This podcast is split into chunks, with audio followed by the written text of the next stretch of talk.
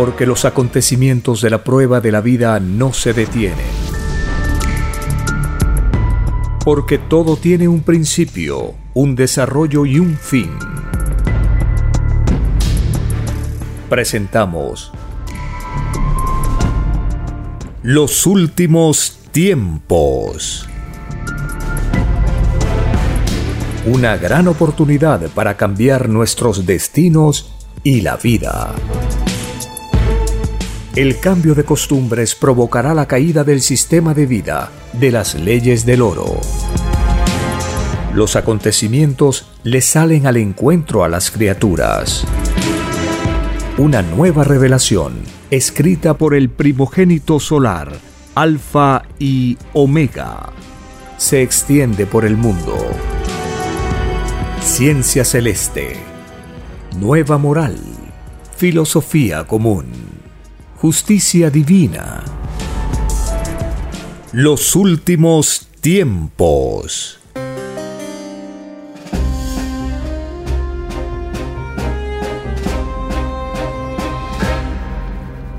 Agradeciendo al Divino Padre Eterno, Creador de todas las cosas, agradeciendo a la Divina Madre Solar Omega, la Madre de todos, la Divina Madre Universal, agradeciendo al primogénito solar Cristo, el Cordero de Dios. Cuando leemos la revelación de los rollos telepáticos, nosotros por primera vez nos enteramos del origen de las cosas en este planeta. Desde este punto del universo, nuestra mente se abre a nuevas dimensiones del conocimiento universal que Dios revela por medio de sus sagradas escrituras. Saber que cada uno pidió al Padre Eterno una forma de vida con todos sus detalles, instante por instante, segundo por segundo. Cada uno presentó al Padre Eterno un plan de un futuro destino. El eterno Creador aconseja, sugiere cambios, acepta, rechaza y luego de toda la verificación respectiva, el Padre Eterno concede. Estamos en esta vida con conocimiento de causa y hemos asumido todas las consecuencias que de esta prueba de vida se derivan. Hemos pedido dificultades que no conocíamos para superarlas y perfeccionar al espíritu, al cerebro y al cuerpo físico. Las pruebas que se piden al Padre Eterno son con el propósito de elevar nuestra jerarquía espiritual nuestra jerarquía celestial, porque mientras más elevada es la jerarquía, más cerca de Dios se encuentra el Espíritu. Y solo el conocimiento llamado Santísima Trinidad nos puede acercar al reino de Dios. Es la primera vez en nuestra historia galáctica que hemos pedido pruebas no. En reencarnaciones pasadas, en otros mundos, en otras galaxias, cada uno de nosotros ha pedido diferente destino, otras pruebas, otras experiencias, otras dimensiones. Pero en este planeta, los espíritus reencarnados de esta generación le hemos pedido participar en el divino juicio final anunciado hace miles de años. Muchos son los que piden, muchos son los llamados, pero pocos los seleccionados. En las escrituras Cristo dijo, muchos son los llamados, pero pocos son los escogidos. ¿Qué significa esto? Que para venir al planeta Tierra hay una cantidad de espíritus que solicitan esta experiencia porque se desconoce las sensaciones que vamos a pasar en un planeta microscópico, desconocido, en la lejanía del universo, que se pierde en medio de un universo infinitamente poblado por planetas, mundos, cuerpos celestes, soles, galaxias. La vida en el universo bulle por todas partes. ¿Y qué sensación hemos pedido? La sensación de sentirnos únicos en el universo, de creer que no hay otra forma de vida más allá de la Tierra. Esa extraña sensación, todos los espíritus de la Tierra hemos pedido con la finalidad de vencer semejante contradicción frente al infinito, porque el infinito universo significa que todo existe, que no hay límite en nada, que nada es imposible en la infinita creación de Dios. Y la sensación de creerse único, que no hay nadie más, de ser el principio, el fin, el punto de partida, el punto de llegada, es una gran prueba porque a millones y millones de espíritus los lleva a equivocarse, a caer y no superar esa sensación de creerse único, creerse que nadie más existe en el universo. Y resulta que los mundos de la infinita creación del Padre Eterno ni nos conocen, ni saben que existimos. Somos tan microscópicos, tan pequeñitos, que ni nos conocen. En los rollos telepáticos, dice el Padre Eterno, al planeta Tierra solo lo conocen los enviados del Padre Eterno, profetas, apóstoles, la Divina Madre, el Divino Hijo, el Divino Padre, y una cantidad muy reducida de espíritus que han pasado por este mundo en todas las épocas, que ya quedaron registradas en la historia de este mundo. Así la revelación nos va explicando para que nadie se crea más de la cuenta para cultivar la virtud de la humildad, que significa reconocer el mérito que cada uno tiene sin negarle a los demás el mérito que también ellos tienen. Humildad significa no darse más importancia que la que cada uno va logrando según su mérito, según su trabajo, según su esfuerzo. La sensación de creerse único es soberbia, no es propio de la humildad. Por esto y mucho más, el Hijo de Dios dio hasta su vida para enseñarnos la grandeza de la humildad, el trabajo, la sencillez, la alegría, la paciencia, la moral, todo ello y mucho más lo encontramos en las Sagradas Escrituras y ahora en la Divina Revelación.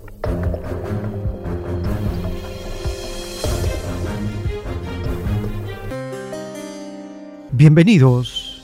Un saludo a toda la familia con quien compartimos estas ediciones para recordar las enseñanzas de las Sagradas Escrituras y la buena nueva, la continuación de la palabra viviente del Padre Eterno. Cuando su divino Hijo anunció que el cielo y la tierra pasarán, pero que sus divinas palabras no pasarían, nos estaba diciendo que la continuación de las Sagradas Escrituras era una promesa que en algún momento llegaría a la tierra y llegaría por sorpresa como la que causa un ladrón en la noche. Esta sensación de ser sorprendidos, también se pidió al Padre Eterno, con la finalidad de estar atentos para no caer en esa prueba.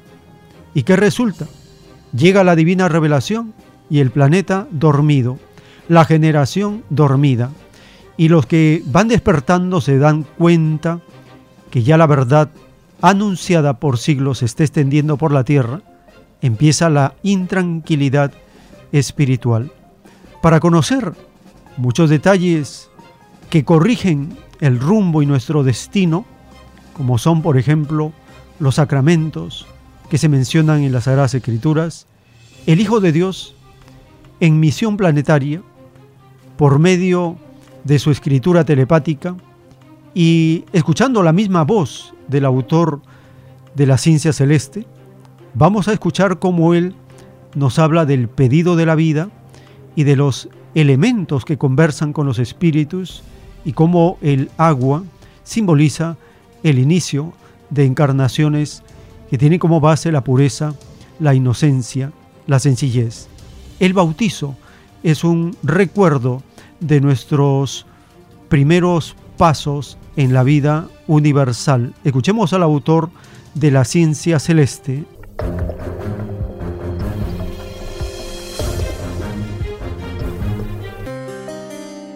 Cuando se pide vida, uno lo hace conversando con los elementos, en presencia de Dios. Uno conversó con las aguas, conversó con el fuego, conversó con la gravedad. Eso se llama alianza con los elementos. Todos pidieron causa ante Dios en su respectiva ley.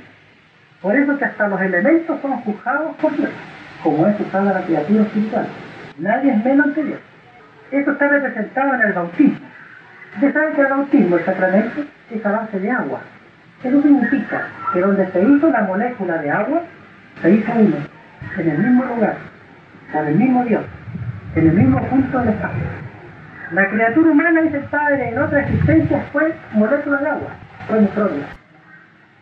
Dígame, hermano, este, en la religión cristiana, a los niños se bautizan, digamos, de acuerdo a la posibilidad del Padre, bien sean naciendo o cumpliendo un año eh, nuestro Señor Jesucristo fue bautizado a los 33 años.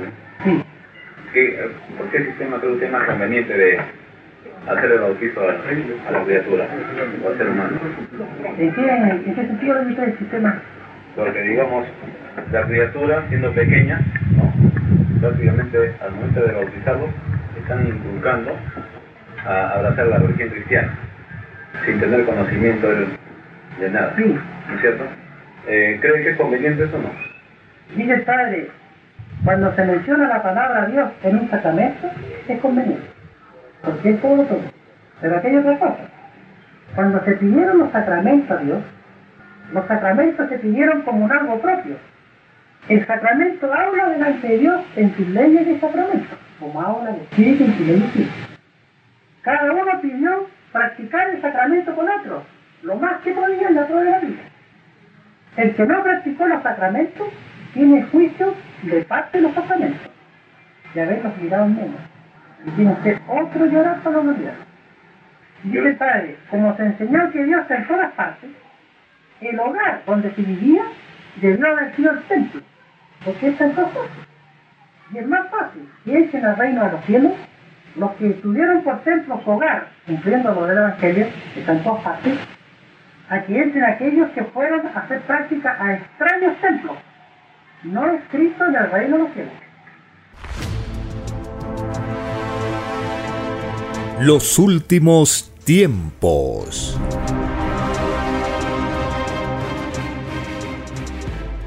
En la doctrina del Cordero de Dios, en los planos celestes, dictados por el Padre Eterno, está escrito, He aquí cómo las criaturas se alejan del reino de los cielos.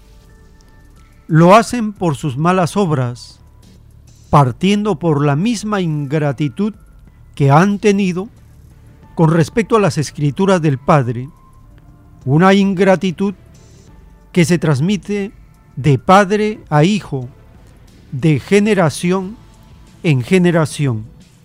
De verdad os digo que por esta ingratitud ninguna criatura humana entrará al reino de los cielos, aunque haya sido la mejor criatura del mundo, mas muy cerca queda del reino del Padre, escrito por el primogénito solar, Alfa y Omega.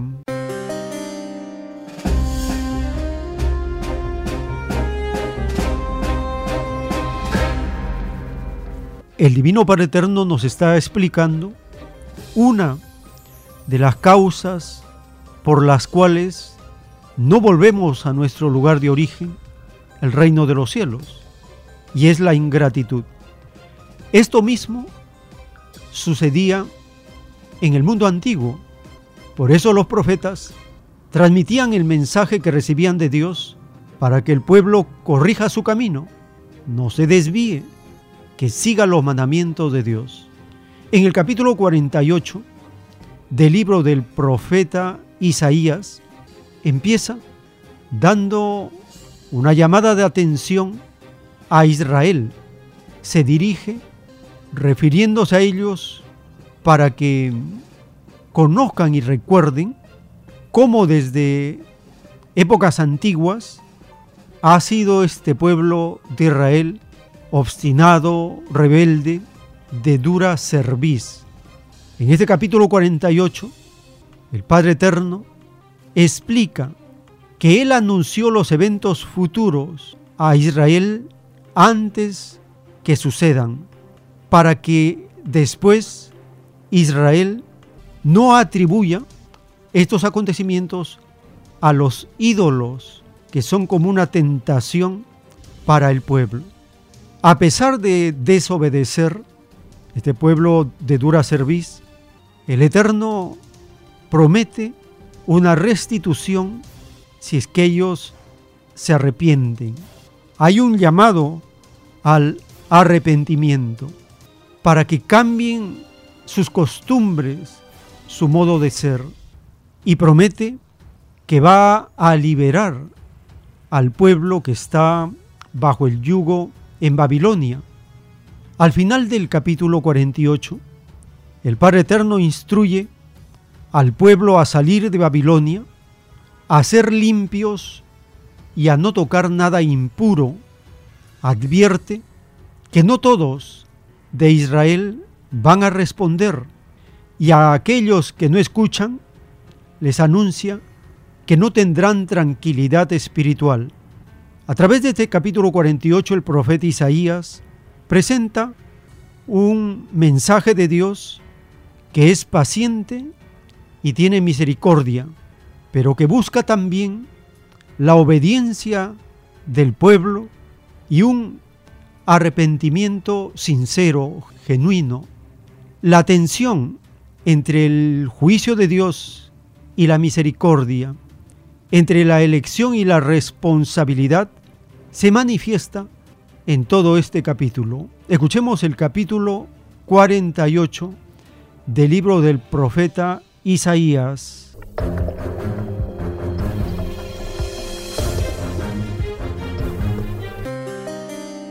Capítulo 48 Escúchame, oh familia de Jacob, tú que llevas el nombre de Israel y naciste en la familia de Judá. Escucha, tú que haces juramentos en el nombre del Señor e invocas al Dios de Israel. No cumples tus promesas, aunque te llamas a ti misma la ciudad santa y dices que confías en el Dios de Israel, cuyo nombre es el Señor de los ejércitos celestiales. Hace mucho tiempo te dije lo que iba a suceder.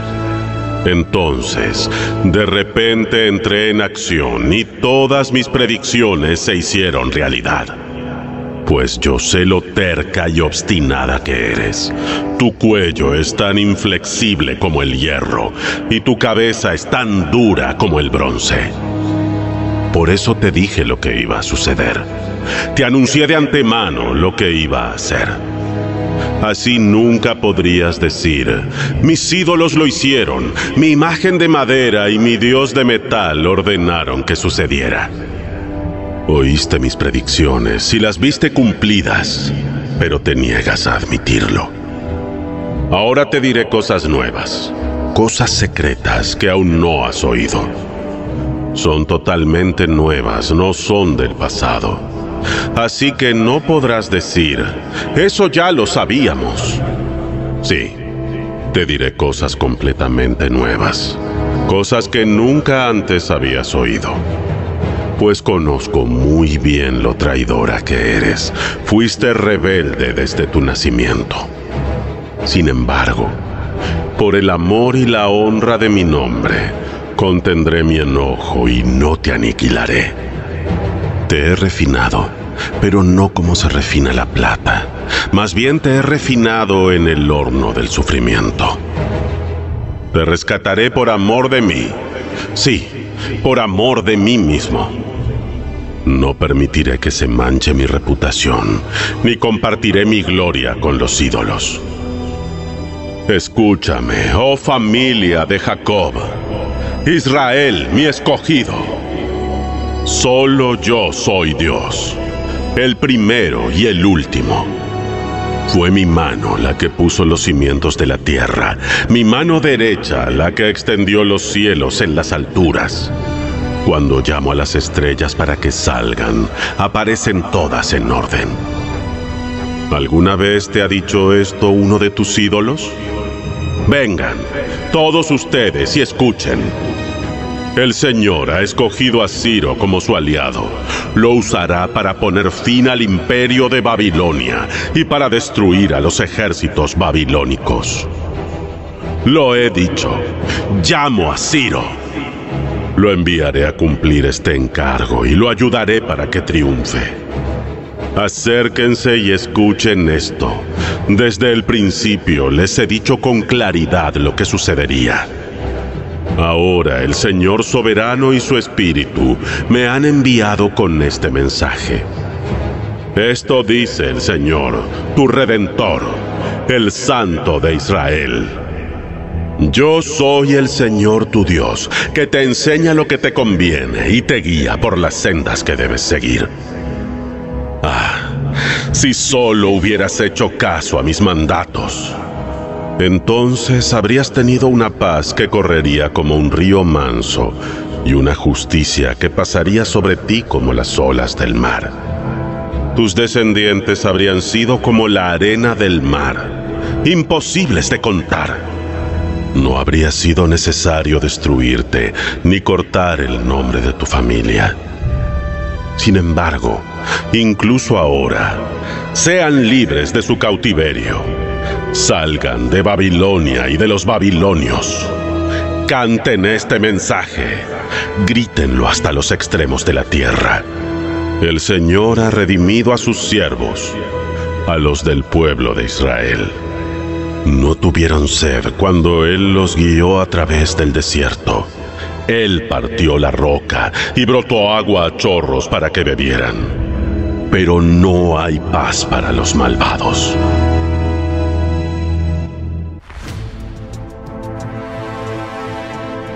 Los últimos tiempos.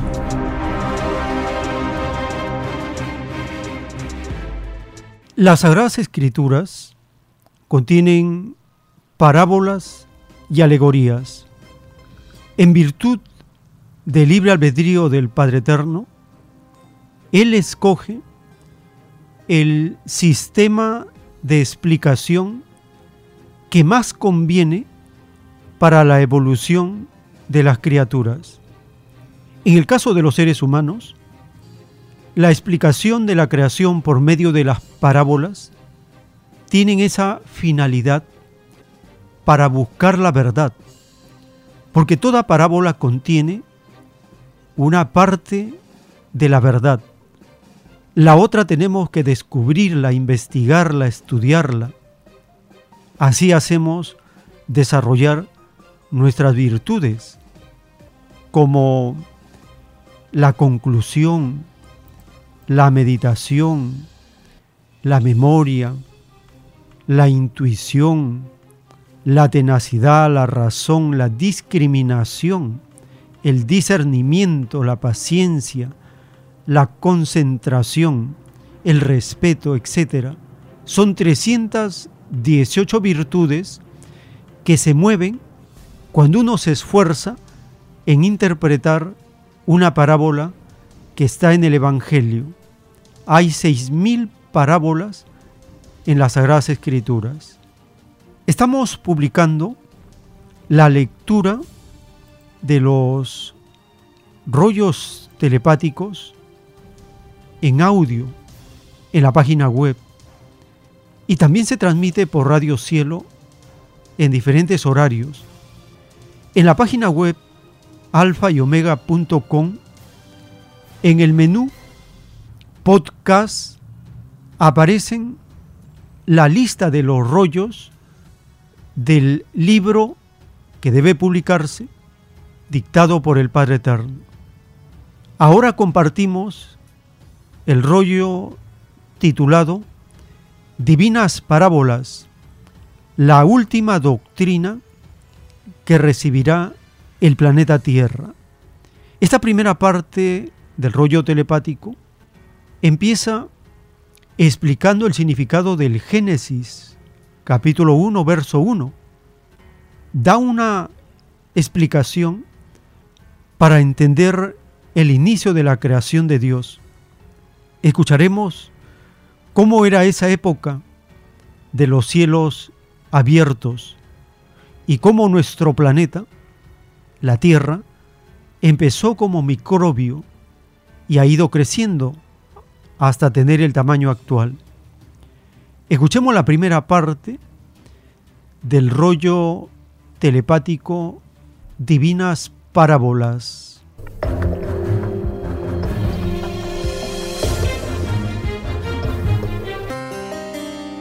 Divinas Parábolas, traducidas por telepatía viviente, dictadas por el Divino Padre Jehová. La última doctrina que recibirá el planeta Tierra. Nace nueva ciencia y nuevo mundo. Y la tierra estaba desordenada y vacía. Y las tinieblas estaban sobre la faz del abismo. Y el Espíritu de Dios se movía sobre la faz de las aguas, significó que habiendo desorden, se llega a un orden. El libre albedrío del espíritu y la materia se inician con desorden, pues nacen en inocencia y carentes de ciencia. Este desorden era tinieblas con tendencia al orden de la luz. Eran gases venidos de los soles alfa y omega. Esos elementos antiquísimos son los mismos que veis en la naturaleza tierra. Nada nace con sabiduría. Todo se inicia con ignorancia.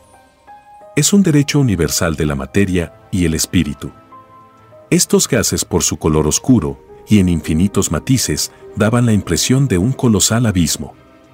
Es el mismo principio de un charco de agua. Nacen en él olores y gases. Lo de arriba es igual a lo de abajo. Estos gases sufrieron una transformación infinita por efecto del magnetismo de los soles. Hablo de una época en que no nacía aún el sol, que os alumbra. Estaban los cielos abiertos. Escenas jamás vistas por ojos humanos ocurrían en todo instante. Seres de remotos mundos viajaban con toda naturalidad. Tal como viajáis vosotros. Lo de arriba es igual a lo de abajo. A medida que transcurría el tiempo, los gases se fueron transformando en gases de colores. De sus moléculas surgió nueva madurez un proceso que aún ocurre en vuestro mundo. Cuando madura la fruta que os sirve de alimento, estáis presenciando el desarrollo de vuestro planeta. La madurez y desarrollo de cuanto existe se efectúa por dimensiones microscópicas, que no alcanza a percibir vuestro ojo humano. Esta forma de manifestarse la materia no es la única. Si existen mundos como los granos de arena de un desierto, igual cosa ocurre con sus respectivos principios. No olvidéis que la materia tiene derechos como los tenéis vosotros. Nadie es menos ante el Divino Padre. Vosotros tenéis individualidad. La materia igual. Dentro de sus propias leyes. Tal como vosotros disfrutáis de las vuestras. En el conocimiento futuro, e inmediato, la humanidad solo tendrá un solo universo. El universo viviente del Padre Jehová. O universo expansivo pensante. En este universo están todos los que la mente pueda imaginar. Basta pensar una teoría universal y esa teoría en forma de idea da lugar a mundos, universos y galaxias. En un grado tal que escapa al mismo cálculo del autor de la idea que sin darse cuenta está llenando el espacio de nuevos futuros mundos. Esto ocurre desde el mismo instante en que toda criatura empieza a pensar. Y dura hasta el último suspiro de vida. Es la cosecha galáctica. Escrito fue que cada uno se hace su propio cielo. escrito por el primogénito solar, Alfa y Omega.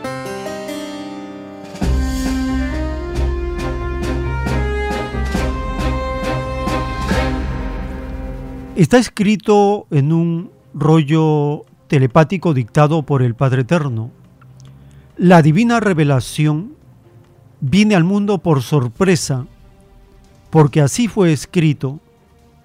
Cada hecho escrito es un acontecimiento del futuro.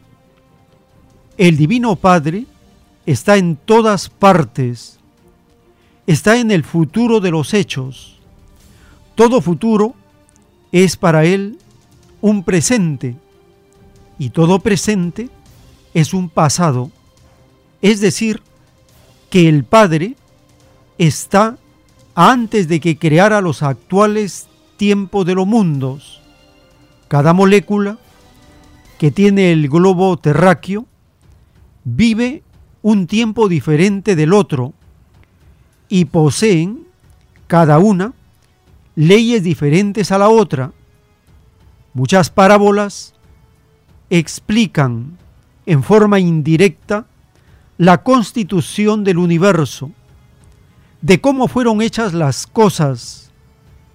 La psicología divina prueba a la criatura humana a cada instante de la vida. Hasta las escrituras son probadas. La revelación fue creada a propósito así, porque así lo pidieron los espíritus humanos.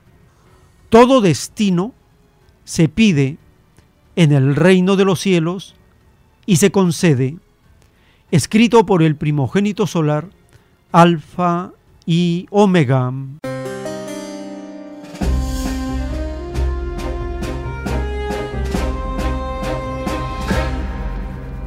Estamos compartiendo la primera parte del rollo telepático Divinas Parábolas, la última doctrina que recibirá el planeta Tierra. Usted puede escuchar toda la lectura de este rollo telepático ingresando a la página web alfa y omega.com. En el menú podcast aparece en este orden los rollos telepáticos que estamos compartiendo. Luego de esta primera parte que hemos escuchado, continúa y nos habla del principio de la Tierra como microbio. Menciona al universo viviente y la presencia de las naves plateadas. Todo cuesta, nada se regala en el universo. Y menciona el fin que tendrá este planeta de acá a millones y millones y millones de siglos en el futuro todavía. Este planeta tiene vida para mucho tiempo aún. Escuchemos el siguiente segmento de este rollo Divinas Parábolas.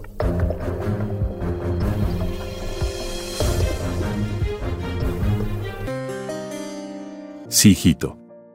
Este dibujo celeste muestra cómo era el gas primitivo de la Tierra. Toda materia se inicia por microscópicas densidades. Pasa por infinitos estados de ebullición. El gas del dibujo está ampliado. El principio de la Tierra fue como un microbio que se fue expandiendo a través del tiempo. Creció como se desarrolla una semilla, que siendo chiquitita llega a ser grande. Lo colosal tiene el mismo principio que lo microscópico. Lo de arriba es igual a lo de abajo.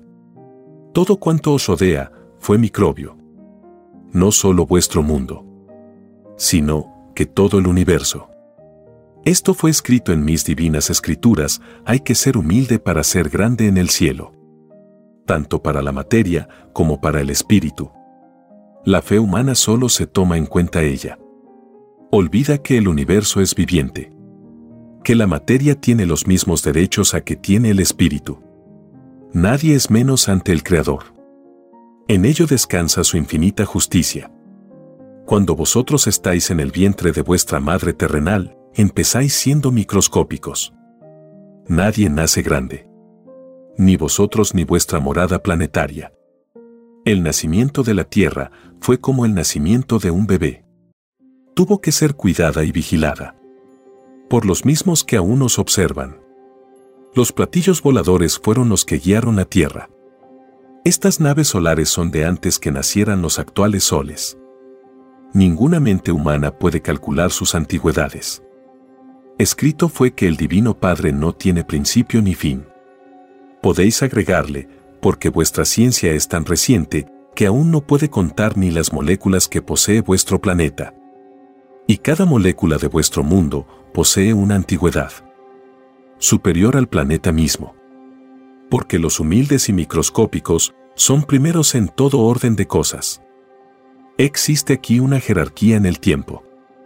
Y mientras más microbio se es, más antiguo se es. Lo microscópico sostiene a lo grande. La explicación de esta revelación está en la composición de los elementos cósmicos. Ninguna criatura humana presenció tal cosa. Porque la criatura humana no es la primera. Ni en su planeta, ni en el universo. Antes de ella hubieron tantas criaturas como las arenas que contiene un desierto. Algo de ello sabe el conocimiento humano. Lo que sabe es poquísimo. Porque así lo pidió en el reino de los cielos ajustándose a la ley de que todo espíritu es probado en la vida que eligió. No solo en sus propios acontecimientos, sino que también en toda búsqueda de la verdad. Es decir, en toda investigación de cualquier orden que sea. Es por eso que todo cuesta. Cuesta sudor de frente. Nada le es dado a la criatura humana si no es por esfuerzo propio. Porque así lo pidió en el reino de los cielos y así se le concedió. El nacimiento viviente de la Tierra o de cualquier planeta del universo cumple la misma ley. Lo de arriba es igual a lo de abajo. Arriba son leyes solares. Abajo leyes humanas. Más, tienen un mismo principio creador. Y diferentes manifestaciones. Es el libre albedrío expansivo que toma formas variadas e infinitas llegará un instante dado en el tiempo que la Tierra se acabará. Como sucede con mundos ya envejecidos.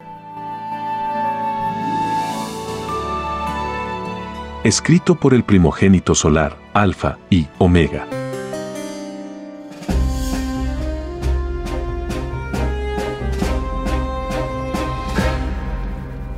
En un divino rollo telepático dictado por el Padre Eterno, titulado divino juicio a los que tuvieron más de lo que les fue mandado tener. Los divinos mandamientos fueron dados a todos. Cae la ambición de Satanás. Sí, hijito, el juicio final comienza por sí mismo. El yugo de este mundo lo provocaron los que tienen de más. Antes de poseer una cosa, se debe meditar el mandato por sobre todas las cosas, el mandato que se refiere al Padre y dice el mandamiento, no robarás y poseer más de lo que sus hermanos poseen es un robo, porque todo el que poseyó más que otro no entrará al reino de los cielos, y la causa que así no ocurrió en el mundo se debe al sistema de vida que os gobernó y que poco le queda. Estos demonios que vosotros llamáis capitalistas no respetaron la ley del Padre, no le tomaron en cuenta como les fue mandado y como ellos mismos lo prometieron en el reino. Este olvido de estos demonios es la causa de vuestro llorar y crujir de dientes. Nadie debió tener más que otro, cualquiera que haya sido la forma de gobierno. Nunca debisteis haber violado la ley del Padre, porque en alguna época de futuro tendríais que reconocer vuestro error. No se os avisó por las escrituras que habría un juicio final? ¿No se os advirtió que es más fácil que entre un rico en el reino de los cielos si no violó la ley? Porque es más fácil que entre uno que logró su abundancia con sudor de frente que uno que la logró por astucia, engaño e hipocresía. Y aun siendo así, ningún rico entra al reino de los cielos. El ejemplo anterior es un orden de justicia dentro de la injusticia, escrito por el primogénito solar, Alfa y Omega.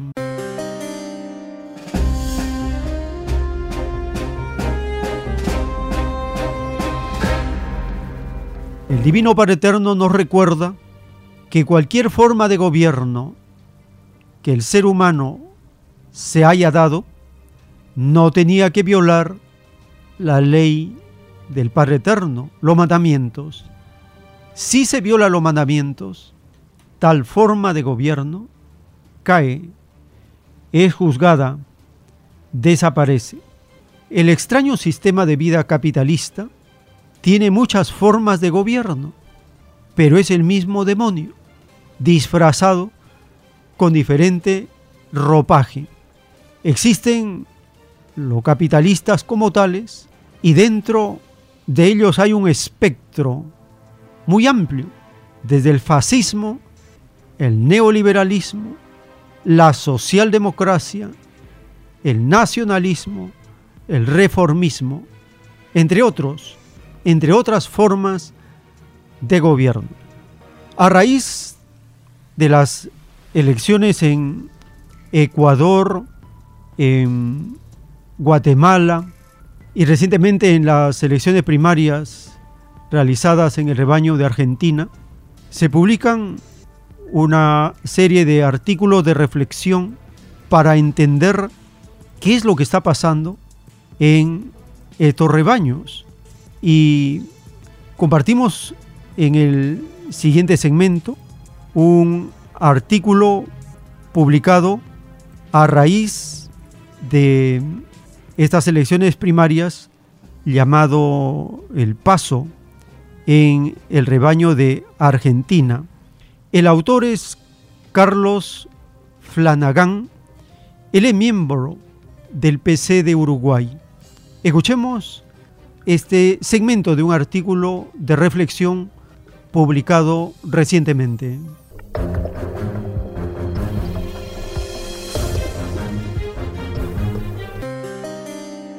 Algunas primeras reflexiones por Carlos Flanagan. Con una votación dividida en tercios entre los tres candidatos triunfantes, es más que probable que se vaya a una segunda vuelta el próximo 22 de octubre. Hay que tener en cuenta que existe otro 30% que no concurrió a votar y que tendrá una importancia fundamental en la definición de la elección. Mi ley, un fenómeno único. Más allá de que para muchos su arrasadora votación haya sido una sorpresa, en realidad si analizamos el hecho más allá de las fronteras de Argentina, comprobamos que no lo es. Es un hecho innegable el ascenso de la ultraderecha en varios países del mundo. Y no es casual responde al descontento o decepción tanto respecto a gobiernos neoliberales que en el marco de una crisis sistémica lejos de mejorar, empeoraron las condiciones de vida de la mayoría de la sociedad, como a gobiernos socialdemócratas que fracasaron en su intento de mejorarlas en base a cambios superficiales, casi cosméticos, eje de lo que ellos llaman una política de centro, que como veremos no existe. El discurso de Milley, al igual que sus pares de ultraderecha como Bolsonaro en Brasil, Vox con Abascal en España, Giorgia Meloni en Italia, Orbán en Hungría, Morawiecki en Polonia, a qué son en Suecia, capitaliza ese descontento con afirmaciones tajantes, que más allá de que sean practicables, dan la sensación de certeza y seguridad que el votante busca. Los pilares de estos discursos son el achicamiento del Estado, la defensa de la propiedad privada, en Europa una postura anti-inmigración. Milley hace centro en la dolarización de la economía, la eliminación del Banco Central y de algunos ministerios como el de Salud, Obras Públicas y Educación, abriendo el camino a la inversión privada. Poniéndose en un lugar por fuera del sistema, se autodefine como un anarco-capitalista y construye un perfil propio que ataca a los otros políticos, macristas incluidos, haciendo un llamado a terminar con la casta política parasitaria, chorra e inútil. Los problemas del kirchnerismo son variados. El principal problema es a mi juicio el desencanto y rechazo de la gente a una política económica de cuño socialdemócrata que mantiene la dependencia con el FMI en el manejo de la deuda externa, no puede controlar una inflación galopante y la consecuente pérdida de poder adquisitivo de los salarios. Las perspectivas hacia octubre. Milley aparece con la posición más cómoda hacia las elecciones presidenciales de octubre y seguramente reafirmará su postura que tan buen resultado le diera en las primarias. Patricia Bullrich deberá derechizar aún más su discurso para sacarle votos a Milley, ya que no sería creíble un viraje hacia el centro para competir con Massa. Por su parte Massa y su equipo no la tendrán fácil. Deberán radicalizar su discurso contra la derecha, apelar a la militancia y recorrer todo el país para mantener los votos obtenidos y captar fundamentalmente la mayoría de votos de ese 30% que no concurrió a las urnas. La socialdemocracia y las políticas de centro. Históricamente, la socialdemocracia ha planteado la posibilidad de reformar la sociedad dentro del marco del capitalismo mejorando sus aspectos más regresivos. Por su propia concepción de clase, la socialdemocracia nunca se planteó una ruptura con el capitalismo y el imperialismo. Ya en 1915, Lenin señalaba su inconsecuencia, cuando lejos de condenar la Primera Guerra Mundial por su carácter de ajuste de cuentas interimperialista, ajeno a la clase obrera, adoptó posturas nacionalistas y conciliadoras con la burguesía, votando incluso como los socialdemócratas alemanes créditos de guerra. Fruto de esta concepción son las llamadas políticas de centro que bajo diversos rótulos plantean una reforma del sistema. Capitalismo con desarrollo, desarrollismo, capitalismo con rostro humano, capitalismo con justicia social, son algunos de ellos. Estas políticas pudieron aplicarse parcialmente en circunstancias particulares por las que atravesaron determinadas regiones o países.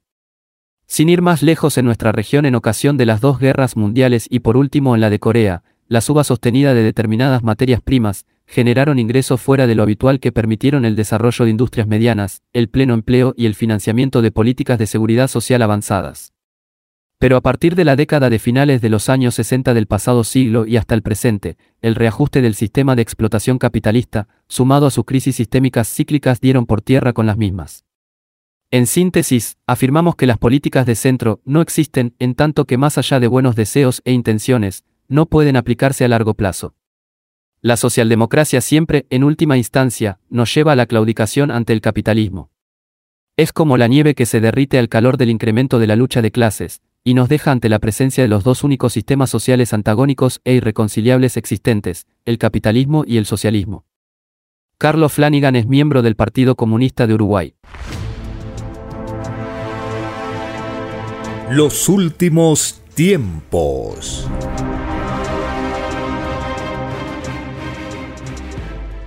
Les recordamos las actividades culturales de los sábados en Vegetalia, Girón Camaná, 344 en el Cercado de Lima.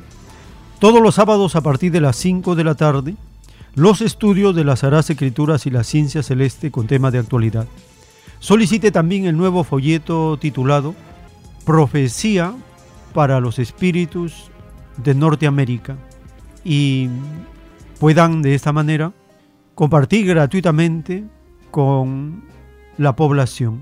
Y en el distrito del Lince, en Avenida César Canevaro 469, en el restaurante vegetariano Fuente Natural, de lunes a sábado a partir del mediodía, puede acercarse también para solicitar el nuevo folleto titulado Profecía para los Espíritus de Norteamérica, con volantes y participar en la difusión colectiva.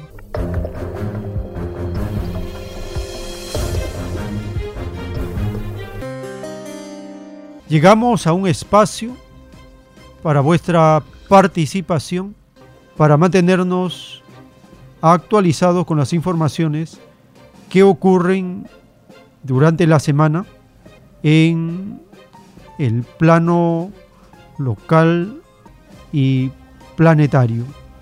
Los acontecimientos que estremecen al planeta y todos los pueblos, las poblaciones están intranquilas por diversas circunstancias. La sociedad, la naturaleza, la economía, son muchas las inquietudes que agobian a la población. Teléfonos en cabina 471 1898 681 11 52 y al celular 934 407 166. Ahí estamos recibiendo sus mensajes en texto y audio. Tenemos una comunicación. Aló, su nombre, ¿de dónde se comunica? Adelante, hermano. Sí, hermano, no, yo quería decir que acá en Perú se vive una corrupción extrema ya, porque el Poder Judicial se ha convertido en una puerta giratoria. Ahora, los congresistas y, y el gobierno de Dina han presentado hojas de vida de puras mentiras. Y está confirmado, como el presidente ahorita del Congreso, que está no eh, investigado. Por eso que en Perú no existe ley de perjurio. A Pedro Castillo dicen todos que ha robado, pero no hay no hay pruebas, pues no, nadie lo ha visto. Entonces, este es, eh, ya está en un extremo ya aparte, mira, ahorita la prensa no dice de los carteles que de la droga en el Perú, que existe. Solamente ellos agarran a, los micros que comercializan, dice, ¿no? Pero si la ley ha aprobado que la persona puede utilizar de manera recreativa la droga, está en el artículo 8 de la Constitución. Entonces tenemos una economía también sucia. Es todo, hermano. Muchas gracias, hermano, por su participación. Tenemos una nueva comunicación. Aló, su nombre, ¿de dónde se comunica? Eh, Francisco León, hermano, de José Martínez Porro. Adelante, hermano, lo escuchamos. Mire, este, eh, en este, con esta constitución que nos prometió que nos llevaría al desarrollo, que desaparecería la pobreza, también se meten eh, algunas, este, este, ¿qué le puedo decir? Este, mm, concepciones erróneas. Por ejemplo, este, dicen que los contratos deben cumplirse aunque sean injustos. Así anda hablando la derecha. Desde hace más de 30 años que los contratos deben cumplirse aunque sean injustos. Entonces, para ellos, esas leyes, esos contratos, esas normas, aunque sean injustos, se imponen sobre el pueblo. Y la gente lo toma de lo, como algo natural. Nosotros, como cristianos, no podemos tolerar lo injusto. Debemos combatir lo injusto. Y en la Constitución lo primero que, nueva que, debe haber es que todo lo que es injusto, pues no puede estar sobre lo justo. ¿Hasta cuándo vamos a estar tolerando estas concepciones que la derecha nos meten todos los días durante décadas? También eh, en, en, esta constitución no se castiga la mentira, ¿no? Entonces ahí es cuando los juicios lo, los reclamos se hacen largos. Si algo eh, ya está contaminado por la mentira, pues debe ser desechado. Y hay muchas cosas que deben hacerse en, o incluirse en una nueva constitución para hacer eh, eh, la vida del pueblo, la vida de la sociedad, un poco más llevadera y más tolerable. Es decir, los consejos de justicia y razón, ¿no? Deben estar por sobre todas las normas o leyes. Y el pueblo no tiene por qué tolerar eh, ser eh, abusado con las cosas injustas. Muy agradecido. Gracias, hermano, por su participación. Así terminamos este segmento. Les estamos muy agradecidos por estar acompañándonos. Les invitamos a seguir. Tenemos todavía más información para compartir en la siguiente. Por la gracia del Divino Padre Eterno, vamos a continuar.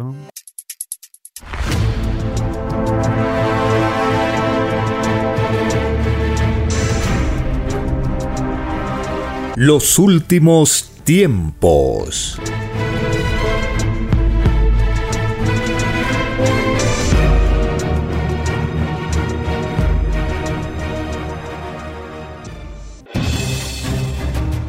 El tiempo ha llegado.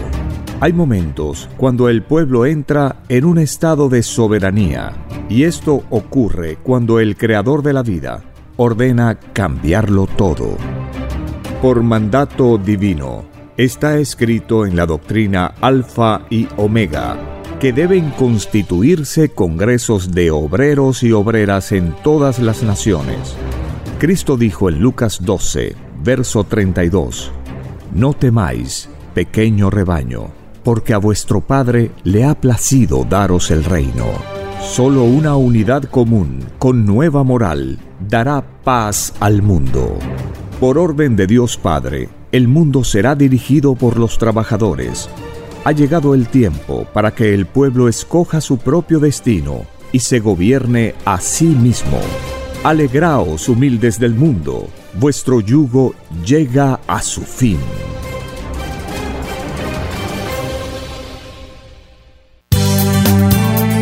Es Radio Cielo, una nueva era de la radio en Perú. Programación de avanzada para todos. Es Radio Cielo, el mejor anhelo de tu vida. Es Radio Cielo, sembrando amor y conciencia. Es Radio Cielo.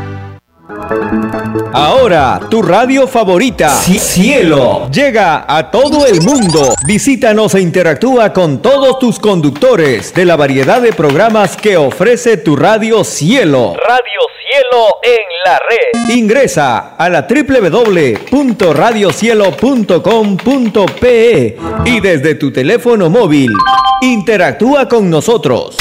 Radio Cielo, a la vanguardia de la tecnología. Te- te- tecnología. Ci- Cielo.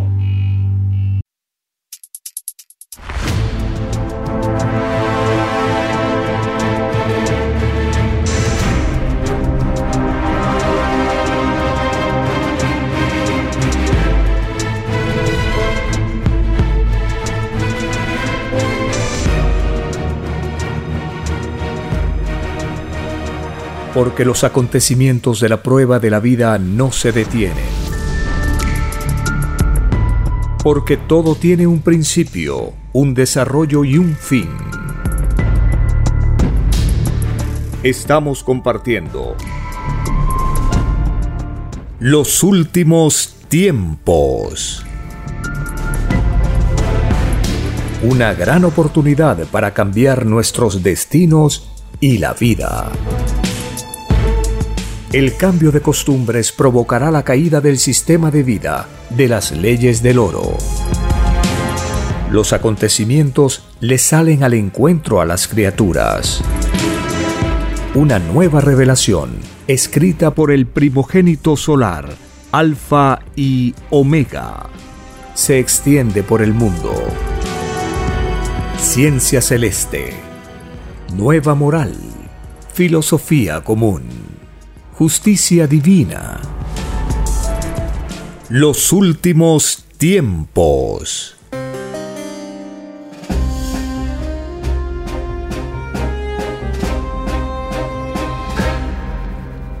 Gracias al Divino Creador de todas las cosas, que nos ha enseñado por medio de sus escrituras en qué consiste la prueba de la vida. Gracias a la Divina Madre Solar Omega, quien alienta a toda la humanidad en los juicios que ocurren de época en época. Gracias al primogénito solar Cristo, el Cordero de Dios, el juez de razas y naciones, quien retorna brillante como un sol de sabiduría para el juicio anunciado por siglos y siglos. Estamos en un momento de las revelaciones anunciadas en el Evangelio y también por los profetas. Ellos anunciaron que llegará un momento que Dios hablará cosas nuevas que nunca habíamos escuchado y que veríamos también cosas que estaban como veladas para la humanidad. Por eso está escrito, todo ojo verá. Cuando nosotros escuchamos al autor de la doctrina del Cordero de Dios decirnos que Cristo vino a enseñar una doctrina y advirtió del riesgo de caer en división.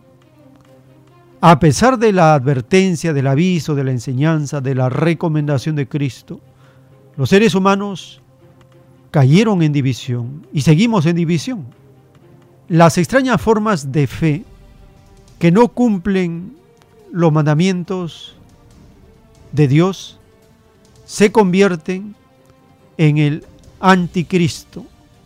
Y la más grande, aquella que usa sotanas, si se cambiara, dice el autor de los rollos, la O, la primera O por A, se leería Satanás. Así estaban disfrazados estos seres que dividen, porque solo Satanás divide. Lo de Dios unifica, crea, perfecciona. Las tinieblas hacen lo opuesto.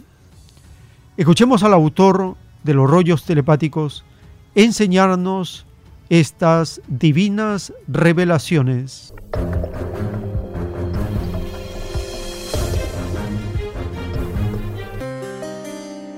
Pero no la iglesia con división, porque la división, solo Satanás divide. Entonces la iglesia creada por los hombres, dice la revelación, no es la de Cristo. Él hizo una iglesia unida. Una sola. Una sola, igualitaria, indudable, ¿no? Si usted le pregunta esto a un sacerdote, él le dice igual, indudablemente, el Hijo de Dios, como Dios mismo quiere lo mejor para sus hijos, le dice, es singular para ellos. El Padre, con palabras y psicología más sencillas que la mente puede imaginar, explica lo más difícil. Nada es imposible para Dios. Y él dice, a la palabra Sotana, hijo, tú le quitas la O y le pones la A y tienes Satanás. Entonces dice Padre, el juicio empieza, hijo, por los más poderosos, por los más influyentes, por los más engreídos de un extraño sistema de vida que nadie pidió a Dios. El sistema de vida basado en las leyes del oro, nadie lo pidió a Dios, porque nadie injusto se pide a Dios. Ni los llamados ricos pidieron sistema de vida. ¿Va comprendiendo ahora lo que dice el Evangelio, el llorar y crujir de dientes? En forma microscópica porque esto es infinito. Entonces dice el Padre, el juicio empieza por los llamados religiosos. Empieza por los que me confundieron a mis hijos. El Padre le llama a ellos la gran ramera en revelación, que comerció con el mejor postor. Cuando surgió una nación, allá iba la ramera. Bendiciones. Sabía que la nación fabricaba armas, sabía que se mataban, igual, lo adaptaban, bendecía a los reyes, le daba lo mismo. ¿Por qué Dios, digamos, no puede unificar todo en una sola religión? El término San Andrés hermano. El que tenía que unificar era el hombre, porque la prueba era para el hombre. El Eterno solo observa lo que a él se le pidió.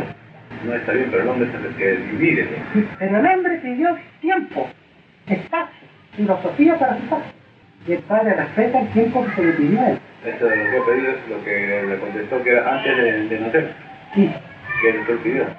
¿Y cómo se comprueba eso? con el juicio anunciado. Si se anunció un juicio, significa que esto tiene un fin, tiene un término. El juicio es la última palabra en todas las cosas.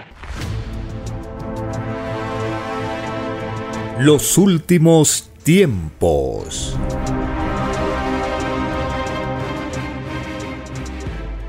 En la doctrina del juicio final, en el libro Lo que vendrá, están los títulos de los planos celestes de la escritura telepática dictados por el Divino Padre Eterno.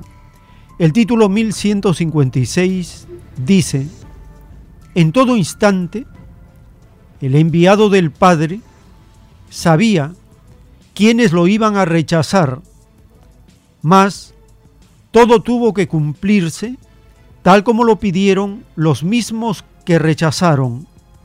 El enviado sabía que todos ellos estaban influenciados por una extraña y desconocida forma de fe que los convirtió en negadores de lo que ellos mismos pidieron en el reino de los cielos. Esta extraña actitud de rechazar la revelación no es la primera ni será la última.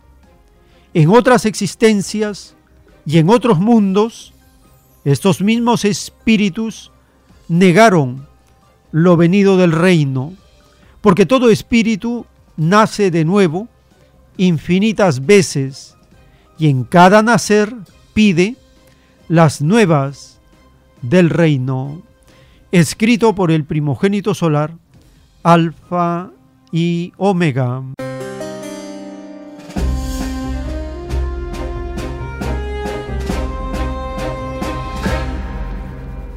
El enviado del Padre Eterno sabía quiénes lo iban a rechazar, sabía de su misión, sabía de la dureza y el dormir de la generación. Esto mismo está anunciado en el Antiguo Testamento, en el capítulo 49 del libro del profeta Isaías, hay un conjunto de poemas dentro del libro de Isaías. El capítulo 49 describe la misión de un enviado especial de Dios. Empieza con un llamado al enviado y le dice que va a recorrer y va a llegar hasta naciones lejanas su mensaje describe cómo es el llamado que hace Dios desde antes de su nacimiento y cómo ha sido preparado como una herramienta afilada en manos de Dios. A pesar de ello, el enviado va a sentir que ha trabajado en vano y que ha gastado sus fuerzas sin propósito sin embargo, mantiene su confianza en Dios y espera una justa recompensa. Más aún, la respuesta que le da el Padre Eterno es que su misión no solo se limita a Israel, sino que también es una luz para las naciones, llevando la salvación de Dios hasta los confines de la tierra. Esta promesa indica que la salvación traída por el enviado no es sólo para Israel, sino para todos los pueblos. También el Padre Eterno promete restaurar a Israel, describiendo cómo los reyes y reinas van a estar al servicio del pueblo de Dios y cómo aquellos que los habían oprimido se inclinarán ante ellos la fidelidad de Dios es retratada en este capítulo de manera poderosa, asegurando que nunca olvidaría a su pueblo. Este capítulo concluye con una visión de la restauración de los exiliados de Israel. A pesar que este pueblo, este rebaño de dura cerviz, siente que ha sido abandonado, Dios le muestra una imagen de las masas regresando a su tierra. La rapidez y la magnitud del retorno es tal que Israel se va a asombrar, preguntándose de dónde vienen todas estas personas. A través del capítulo 49, el papel o la misión del enviado se expande y se profundiza no solo es un medio para la restauración de Israel, sino también es un medio para llevar la luz de Dios y la salvación a todas las naciones. Este capítulo 49 refleja el amor persistente y el propósito redentor del Padre Eterno, no solo para Israel, sino para toda la humanidad. Escuchemos este capítulo 49 del libro del profeta Isaías.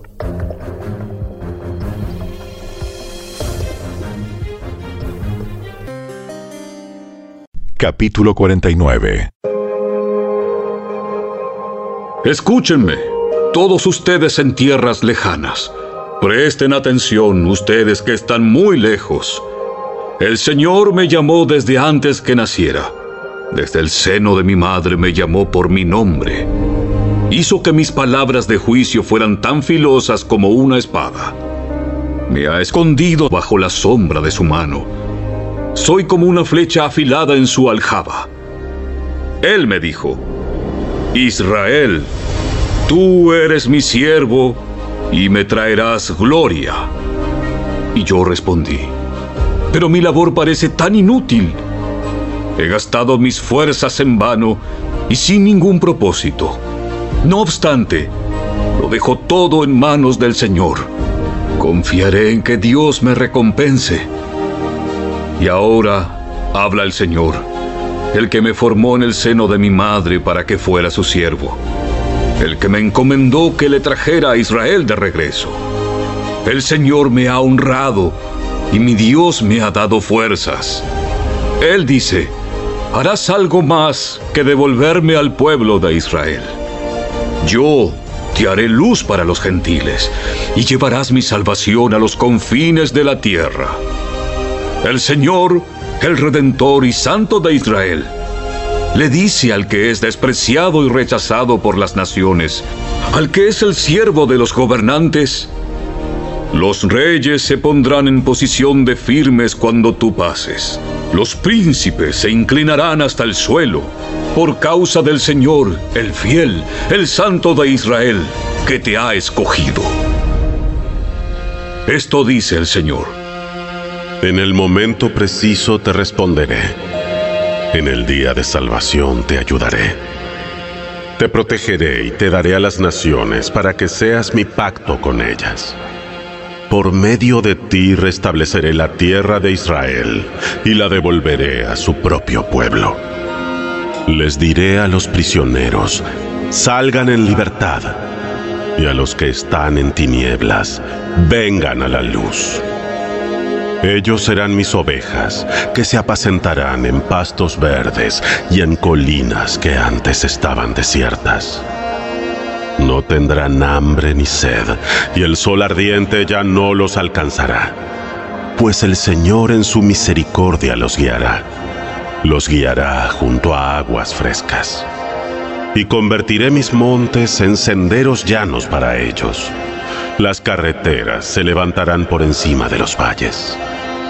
Miren, mi pueblo regresará desde muy lejos, desde tierras del norte y del occidente y desde tan al sur como Egipto. Oh cielos, canten de alegría. Oh tierra, gózate. Oh montes, prorrumpan en cantos. Pues el Señor ha consolado a su pueblo y le tendrá compasión en medio de su sufrimiento. Sin embargo, Jerusalén dice, el Señor me ha abandonado, el Señor me ha olvidado Jamás. ¿Puede una madre olvidar a su niño de pecho? ¿Puede no sentir amor por el niño al que dio a luz? Pero aun si eso fuera posible, yo no los olvidaría a ustedes. Mira, he escrito tu nombre en las palmas de mis manos. En mi mente siempre está la imagen de las murallas de Jerusalén convertidas en ruinas. Dentro de poco tus descendientes regresarán, y los que procuran destruirte se irán. Mira a tu alrededor y observa, porque todos tus hijos volverán a ti. Tan cierto como que yo vivo, ellos serán como joyas o adornos de novia para que tú los exhibas. Hasta los lugares más desolados de tu tierra abandonada pronto estarán repletos de tu gente tus enemigos que te esclavizaron estarán muy lejos. Las generaciones nacidas en el destierro regresarán y dirán, necesitamos más espacio, este lugar está lleno de gente. Entonces te preguntarás, ¿quién me ha dado todos estos descendientes? Pues la mayoría de mis hijos fueron muertos y los demás llevados al destierro. Aquí me quedé solo ¿De dónde viene toda esta gente? ¿Quién dio a luz a estos niños? ¿Quién los crió por mí? Esto dice el Señor soberano. Mira, les daré una señal a las naciones que no temen a Dios. Te traerán a tus hijos pequeños en sus brazos, traerán a tus hijas sobre los hombros. Reyes y reinas te servirán y atenderán a todas tus necesidades. Se inclinarán hasta el suelo ante ti y lamerán el polvo de tus pies. Entonces sabrás que yo soy el Señor. Los que confían en mí nunca serán avergonzados. ¿Quién puede arrebatar el botín de las manos de un guerrero? ¿Quién puede exigirle a un tirano que deje en libertad a sus cautivos? Pero el Señor dice, los cautivos de los guerreros serán puestos en libertad y se recuperará el botín de los tiranos. Pues yo pelearé contra quienes peleen contigo y salvaré a tus hijos. Alimentaré a tus enemigos con su propia carne y se embriagarán con ríos de su propia sangre. Todo el mundo sabrá que yo, el Señor, soy tu Salvador y tu Redentor, el poderoso de Israel.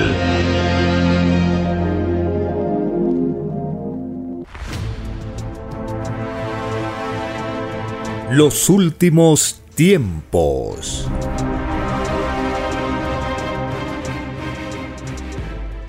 En un divino rollo telepático dictado por el Padre Eterno, dice, Divino juicio, la revelación comienza por los más rebeldes a los mandatos del Padre.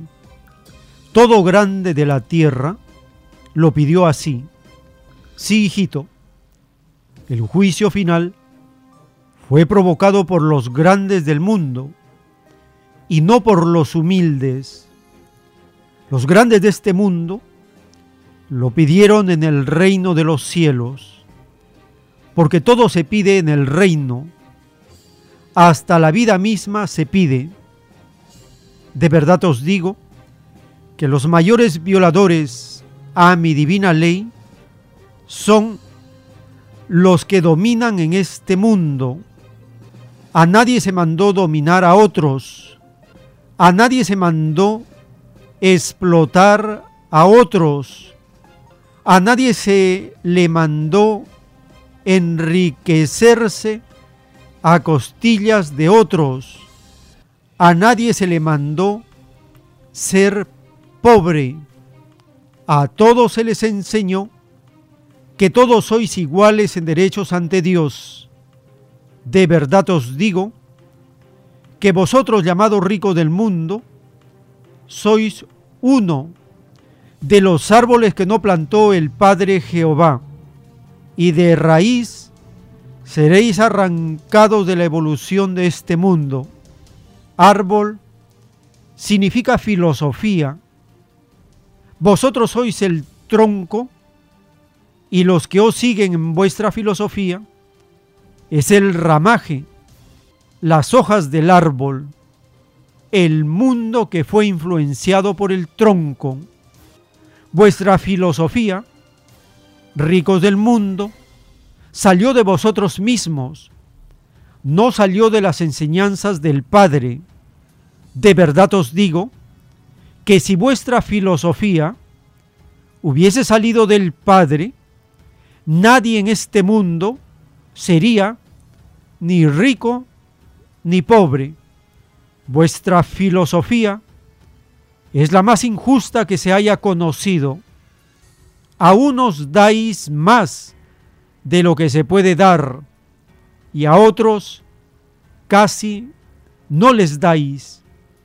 ¿Cómo podréis hablar entonces de justicia si no sois justos en vosotros mismos? Puesto que toda filosofía nace de las propias ideas, escrito por el primogénito solar, Alfa y Omega.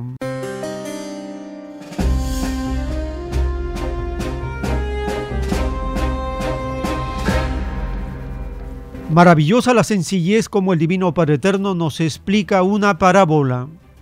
Todo árbol que no plantó el Divino Padre, de raíz será arrancado. Árbol significa filosofía. Vosotros sois el tronco y los que os siguen en vuestra filosofía es el ramaje. Las hojas del árbol es el mundo que fue influenciado por el tronco. Ya sabemos entonces, a partir de esta divina revelación, qué significa el término árbol, la alegoría árbol en el Evangelio, en las parábolas, cuando Cristo y los profetas y el Padre Eterno habla, todo árbol que no plantó el Divino Padre, de raíz será arrancado. Se refiere a los árboles o filosofías que no son de Dios. El capitalismo es un árbol, una filosofía no es de Dios. Las religiones son otro árbol, otras filosofías no son de Dios. El militarismo, la fuerza, son otros árboles, no son de Dios. El racismo, otro árbol que no es de Dios, va a ser arrancado de raíz. Y así, todos los extraños árboles, todas las filosofías, toda la forma de pensar extrañas van a ser arrancadas de raíz. Hemos publicado en la página web alfa y omega.com en el menú podcast la lectura completa del rollo titulado Divino Origen de las Filosofías. Con un clic en la portada de cada rollo aparece otra ventana que es de la plataforma de podcast y con un clic en play se puede escuchar toda la lectura del rollo que vamos a compartir a continuación.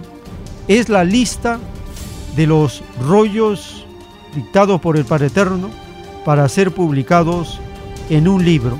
En esta primera parte del rollo telepático Divino Origen de las Filosofías, el Padre Eterno nos habla de la filosofía del trabajo, nos habla de la extraña filosofía del capitalismo y nos dice que la doctrina del Cordero de Dios aplastará a sus enemigos. No se puede servir a dos señores. Explica también el significado de izquierda y derecha y nos menciona los diez mandamientos. Escuchemos esta primera parte del rollo Divino Origen de las Filosofías.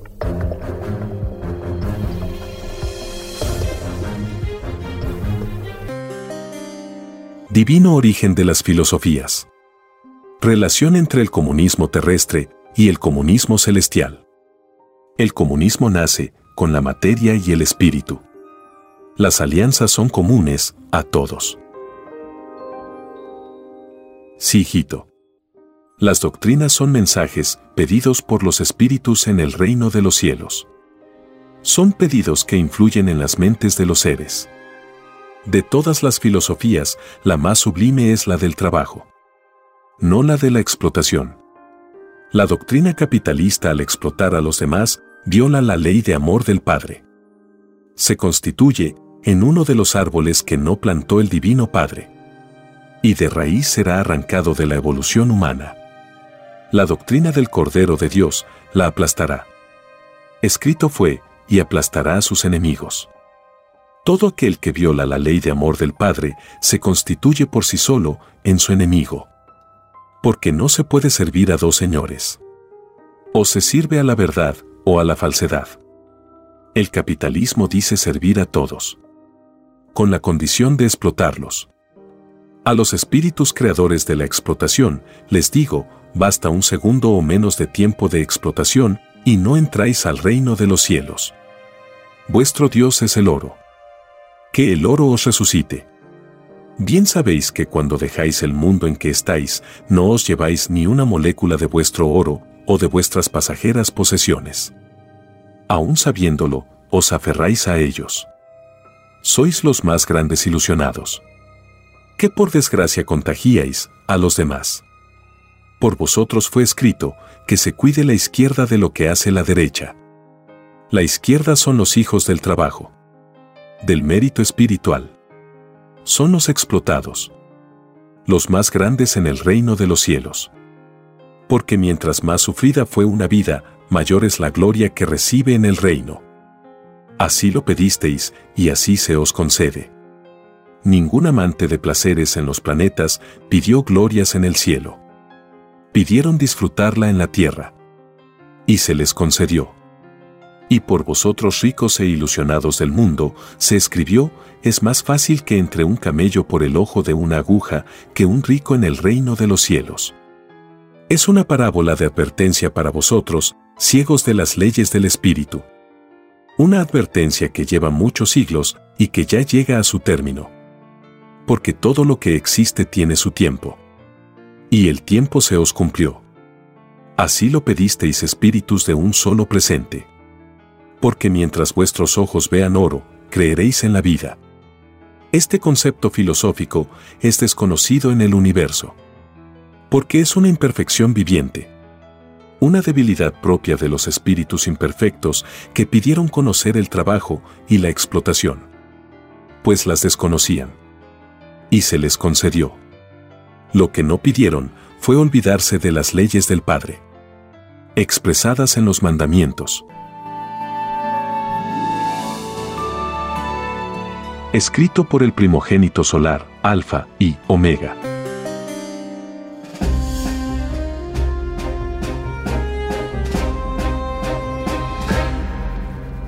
En la doctrina del Cordero de Dios, dictado por el Divino Padre Eterno, está escrito, la variación del juicio en cada uno está en el sentir de cada uno partiendo desde la más microscópica unidad de tiempo. Y dentro de esta dimensión microscópica está la intención clasificada en su cualidad y calidad. Cualidad es la filosofía empleada en la microscópica unidad de tiempo. Es la intención que generó el libre albedrío en el instante dado. La calidad es la jerarquía de la filosofía pensada. La jerarquía es como quien conquistó un grado. La jerarquía es la posesión lograda por la virtud que se manifestó en sensación por el espíritu mismo. La jerarquía constituye universos pensantes con sus propias leyes. La revelación también constituye universos. La revelación que este mundo pidió fue estudiada por vosotros mismos, porque cada uno vio en las televisiones solares del reino de los cielos su propia futura vida el que nadie recuerde esta ley celestial se debe a que también pedisteis el olvido del pasado. Toda criatura humana pidió conocer el olvido del pasado como experiencia, porque nadie de este mundo conocía el olvido de un pasado. Todo lo que no se conoce se pide al Padre y la no revelación también fue pedida por vosotros.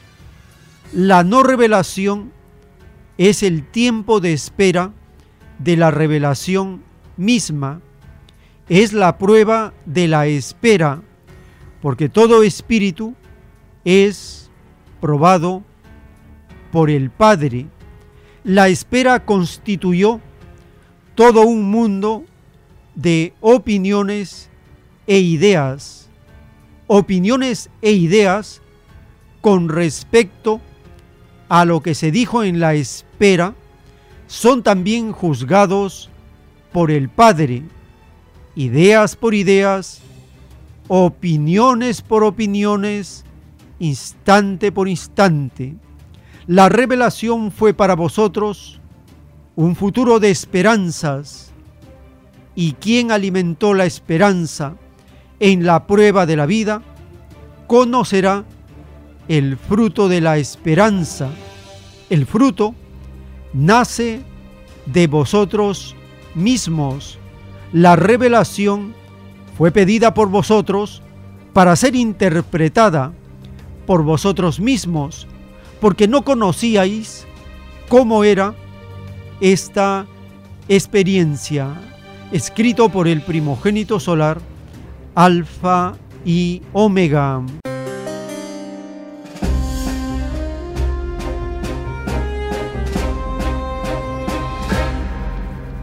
El Divino Padre Eterno nos está revelando el significado de cualidad y calidad. Cualidad es la filosofía empleada en la microscópica unidad de tiempo y calidad es la jerarquía de la filosofía pensada. La jerarquía es como quien conquistó un grado, un peldaño más, un avance más en la respectiva evolución. Estamos conociendo entonces la revelación del Cordero de Dios acerca de la filosofía.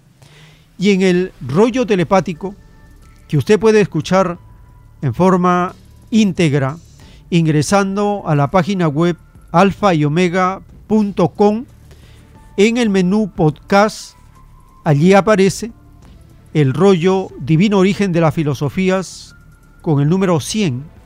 Con un clic en la portada de este podcast, de este rollo, se abre una ventana y puede escuchar en cualquier momento de las 24 horas del día, todos los días de la semana, este rollo telepático. La segunda parte de este rollo, a partir del dibujo celeste, nos va a hablar de la Santísima Trinidad, de tres cosas con las que nosotros nacemos. Pensamos en el pasado, presente y futuro. Y nos va a revelar la lucha de filosofías que existe en este mundo, porque hemos pedido lucha material. Nos dice que si el Padre Eterno no enviara esta doctrina, todos nosotros terminaríamos en esclavos. Y el juicio final se debe a la indiferencia de esta humanidad por lo pedido y prometido en el reino antes de pedir reencarnación o nacer de nuevo en este presente. Escuchemos este segmento del rollo telepático Divino Origen de las Filosofías.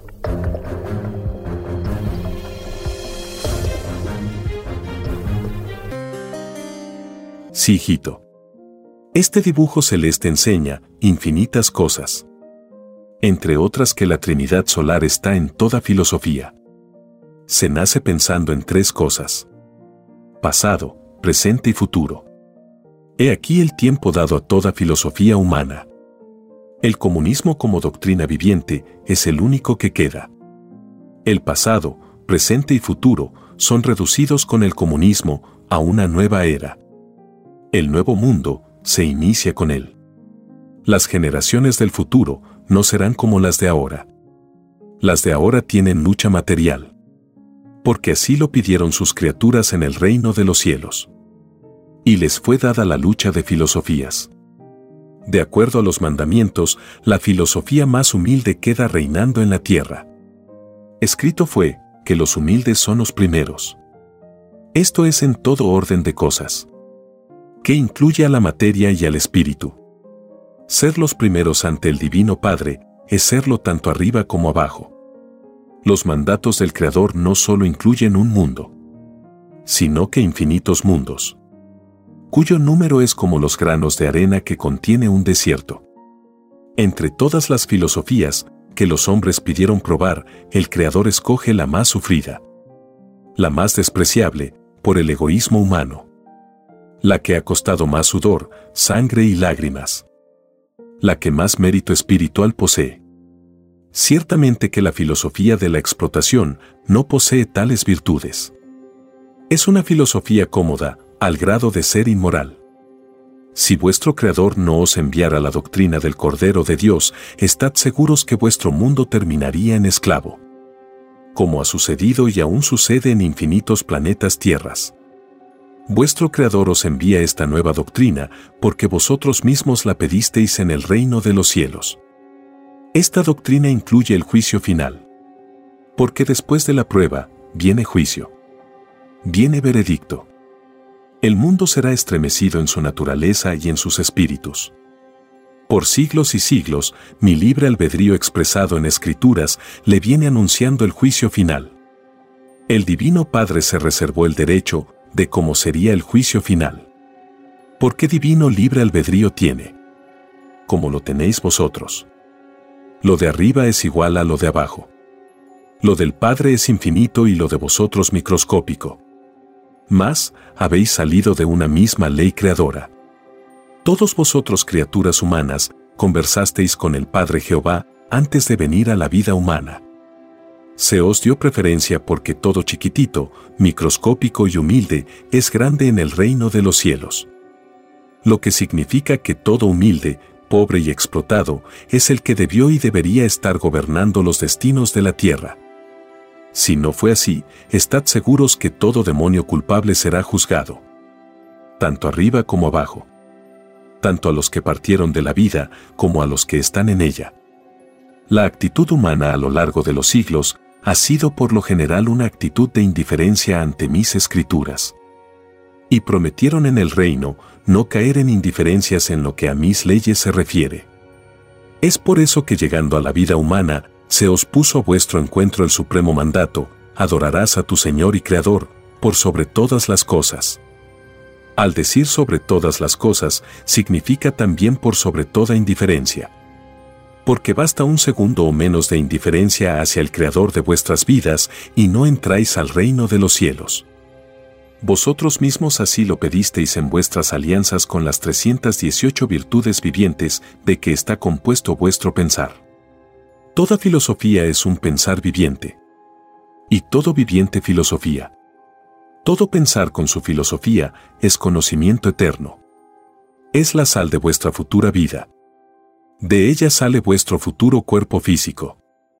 Según vuestros sentimientos y vuestras obras, así será vuestra envoltura física.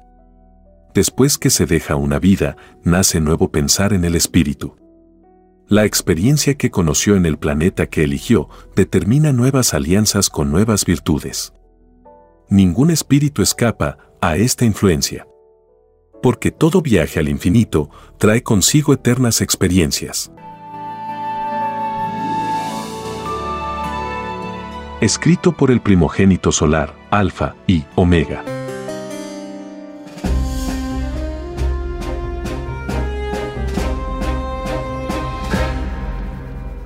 En uno de los rollos telepáticos dictados por el Padre Eterno está escrito, uno de mis mandamientos dice, no matarás.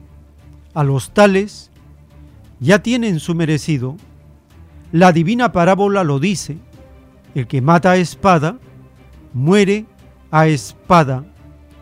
Esta divina parábola es una de las que más ha intrigado a los estudiosos.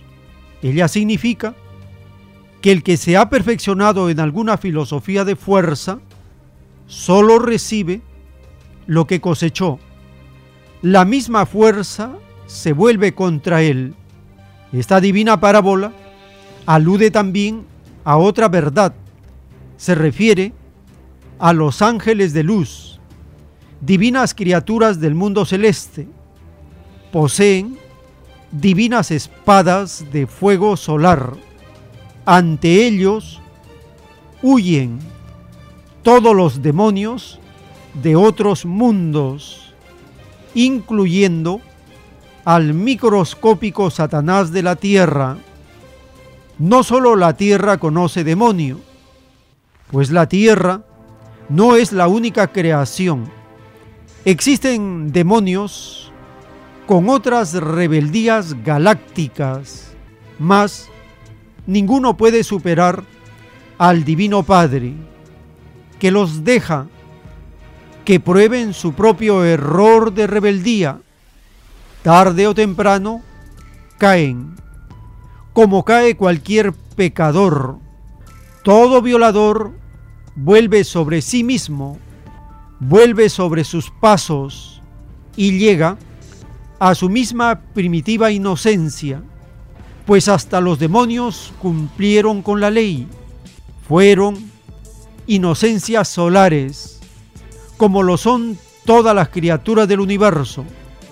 Cuando poseen cierta ciencia, creen saberlo todo y no saben nada, pues mientras más se sabe, frente al Divino Padre, menos se sabe. La filosofía demoníaca es la tentación a dominarlo todo, sin importar los medios ni las consecuencias. Es el riesgo que corre toda criatura imperfecta.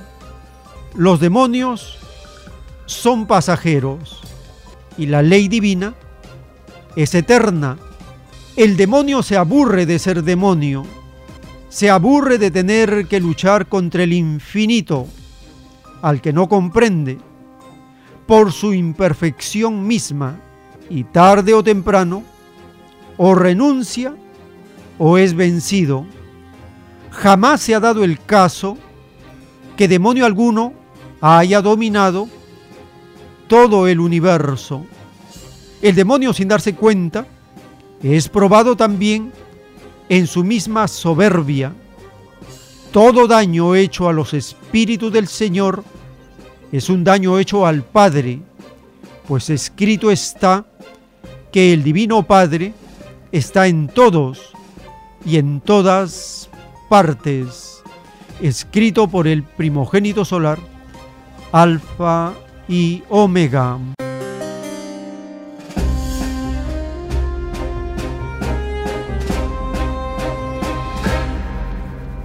Dice el Divino Padre Eterno que la tentación a dominarlo todo, cuando se posee cierta llamada ciencia y se hace uso de la fuerza, y sin importar los medios ni las consecuencias, corren un riesgo muy grande estos demonios. Los demonios capitalistas quieren dominarlo todo, controlarlo todo, quieren ser los dueños del planeta. Pero el Padre Eterno dice que jamás se ha dado el caso que alguien haya podido dominar en todo el universo, siendo rebelde.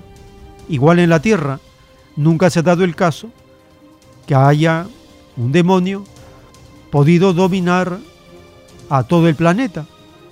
Actualmente el imperialismo norteamericano pretende atribuirse el dominio planetario sin importar los medios ni las consecuencias. Es el caso de lo que ocurre con todos estos extraños y demoníacos tratados de libre comercio que el imperio norteamericano ha suscrito con muchas naciones, con muchos rebaños, incluyendo el rebaño de Perú. En el caso del rebaño de México, se viene librando una batalla contra los transgénicos, contra el maíz transgénico. El mandatario de México, Andrés Manuel López Obrador, está en medio de esta lucha legal, reclamo y resistencia. Escuchemos esta nota publicada de este incidente.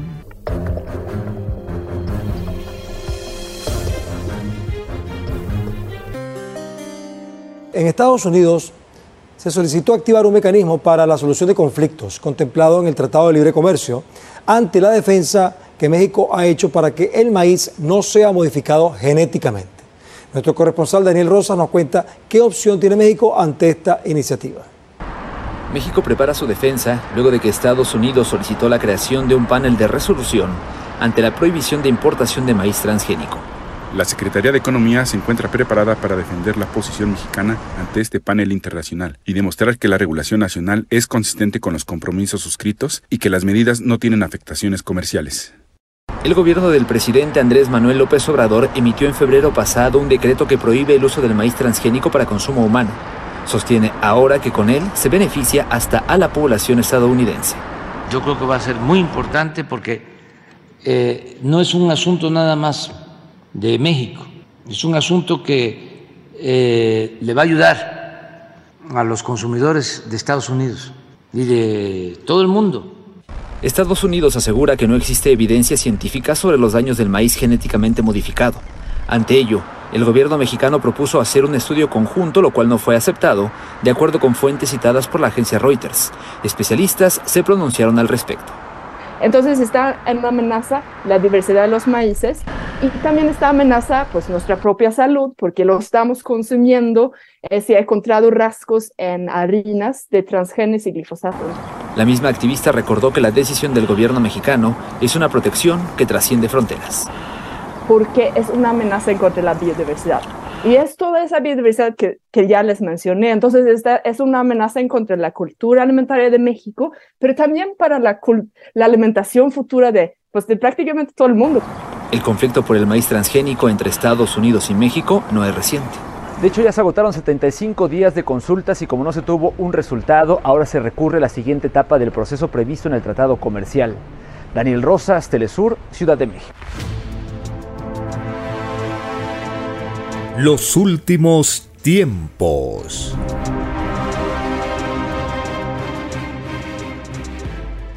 Les recordamos las actividades culturales de los sábados en Vegetalia, Girón Camaná, 344 en el Cercado de Lima. Todos los sábados a partir de las 5 de la tarde, los estudios de la ciencia celeste, las Sagradas Escrituras, relacionándolo con temas de actualidad, Solicite también el nuevo folleto Profecía a los Espíritus de Norteamérica para compartirlo en forma gratuita con la población. Y en el distrito de Lince, en Avenida César Canevaro 469, en el restaurante vegetariano Fuente Natural, de lunes a sábado a partir del mediodía, puede también a acercarse para solicitar el nuevo folleto titulado Profecía a los Espíritus de Norteamérica en forma gratuita junto con volantes.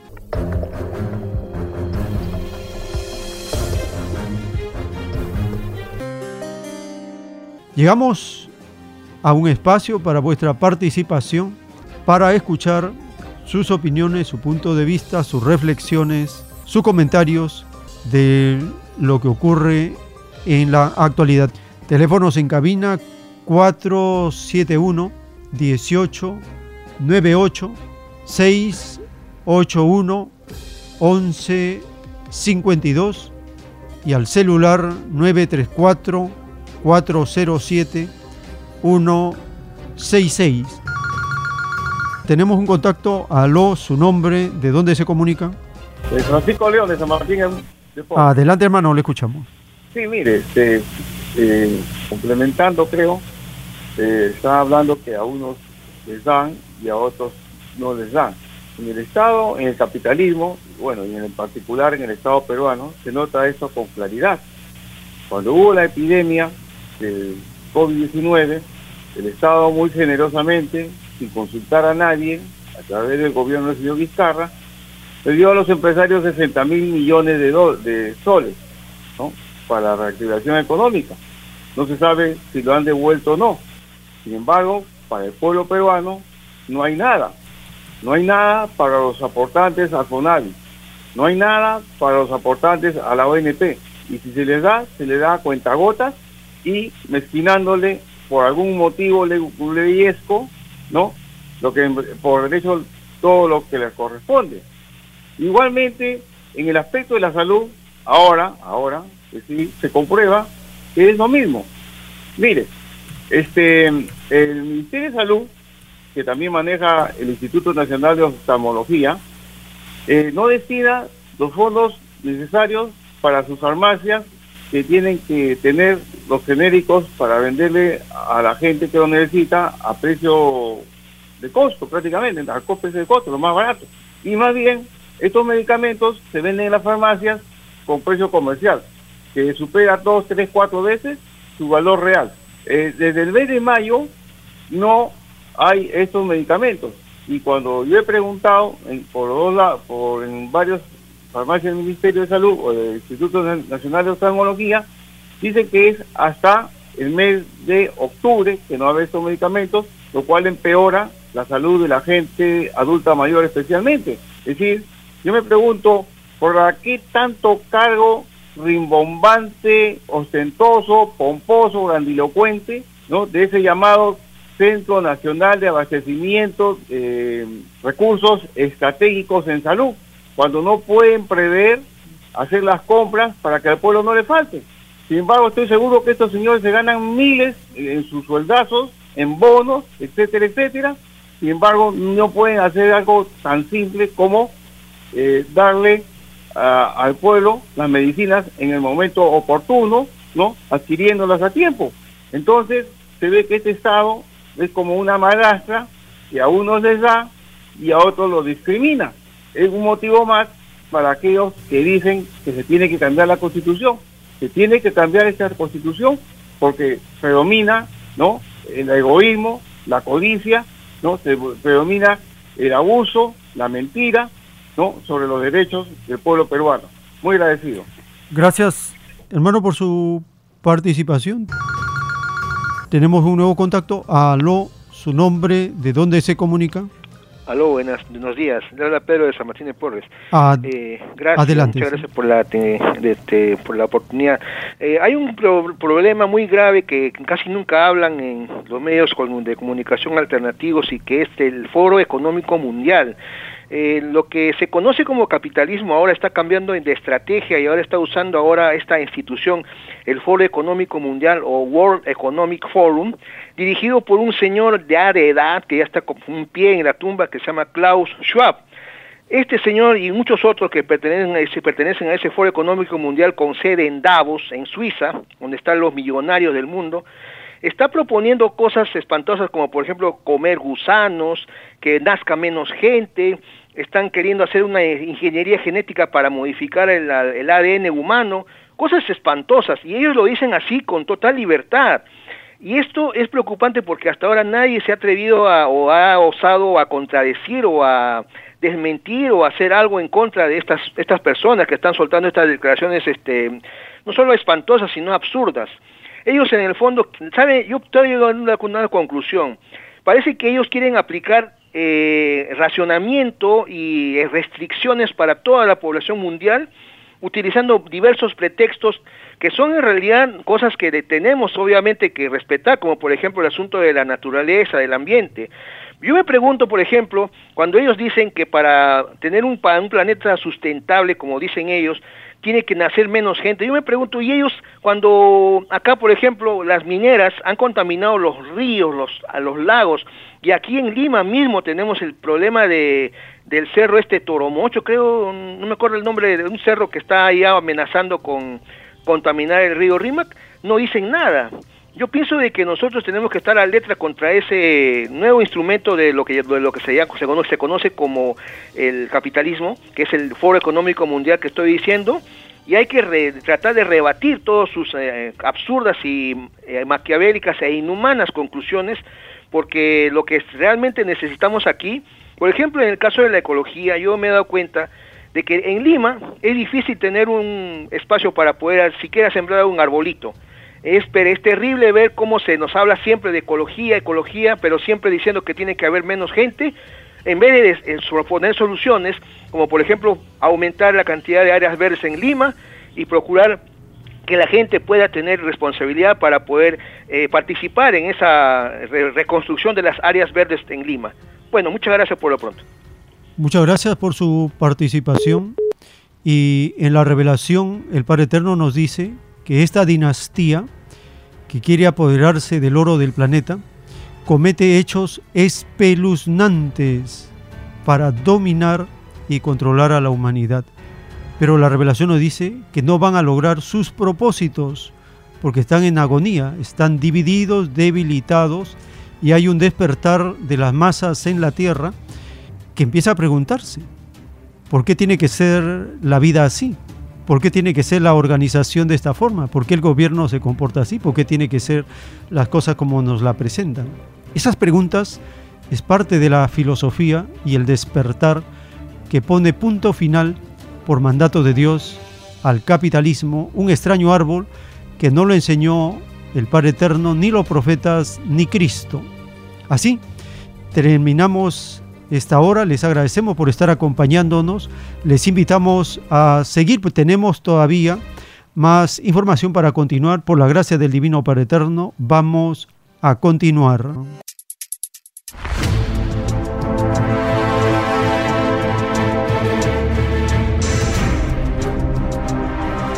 Los últimos tiempos.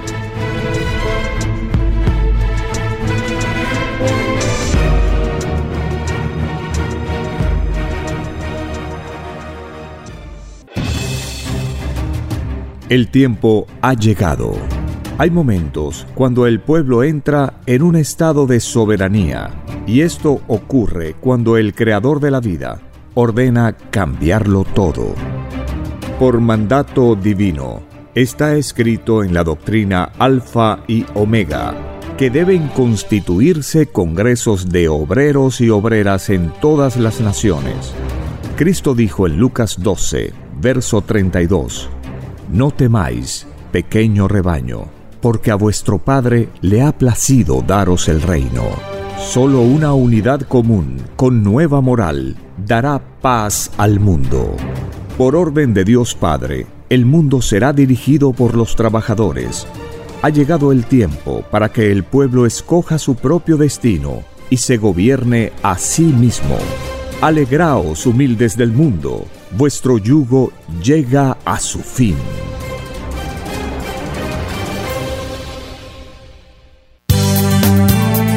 Es Radio Cielo. Una nueva era de la radio en el Perú. Programación de avanzada para todos. Es Radio Cielo. El mejor anhelo de tu vida. Radio Cielo. Sembrando amor y conciencia. Es Radio Cielo. Ahora, tu radio favorita, Cielo, llega a todo el mundo. Visítanos e interactúa con todos tus conductores de la variedad de programas que ofrece tu radio Cielo. Radio Cielo en la red. Ingresa a la www.radiocielo.com.pe y desde tu teléfono móvil, interactúa con nosotros. Radio Cielo, a la vanguardia de la tecnología. Te- te- tecnología. Ci- Cielo.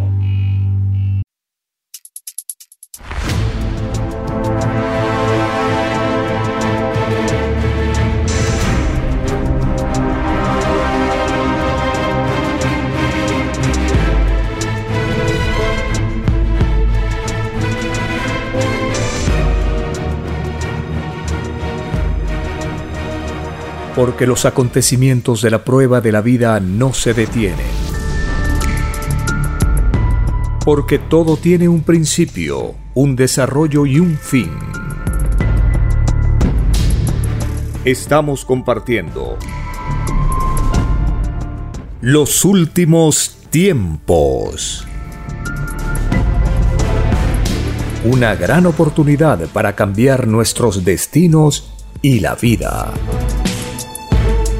El cambio de costumbres provocará la caída del sistema de vida, de las leyes del oro. Los acontecimientos le salen al encuentro a las criaturas. Una nueva revelación, escrita por el primogénito solar, Alfa y Omega, se extiende por el mundo. Ciencia celeste, nueva moral, filosofía común justicia divina. Los últimos tiempos.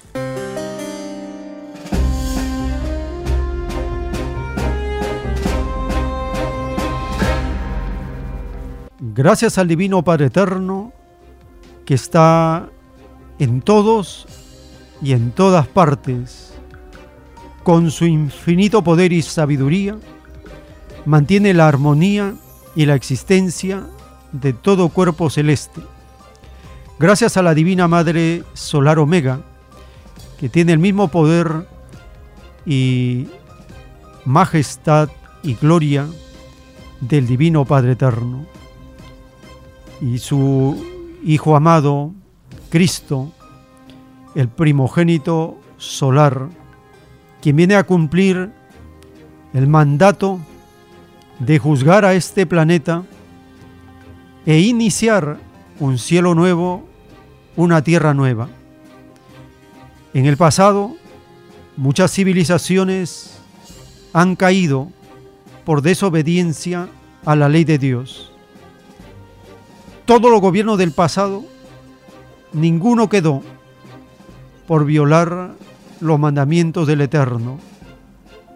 Y los actuales, los del presente, corren el mismo destino, desaparecer, volver al polvo, quedar como un accidente.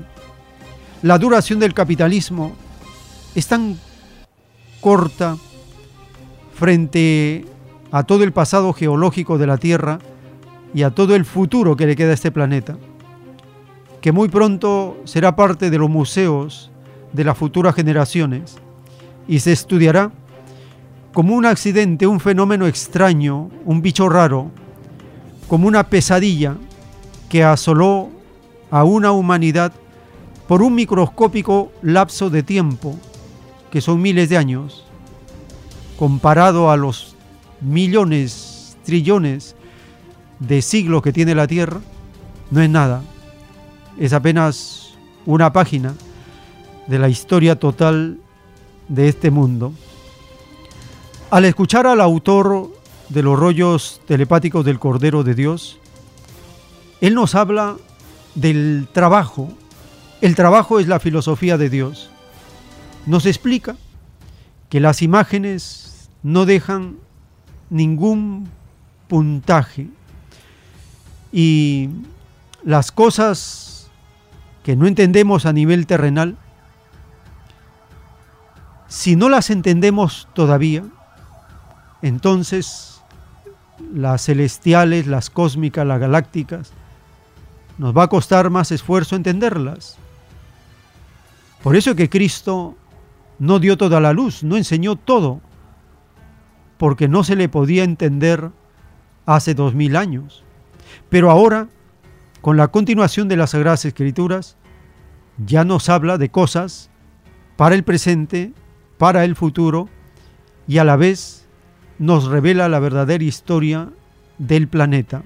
Escuchemos al autor de la ciencia celeste.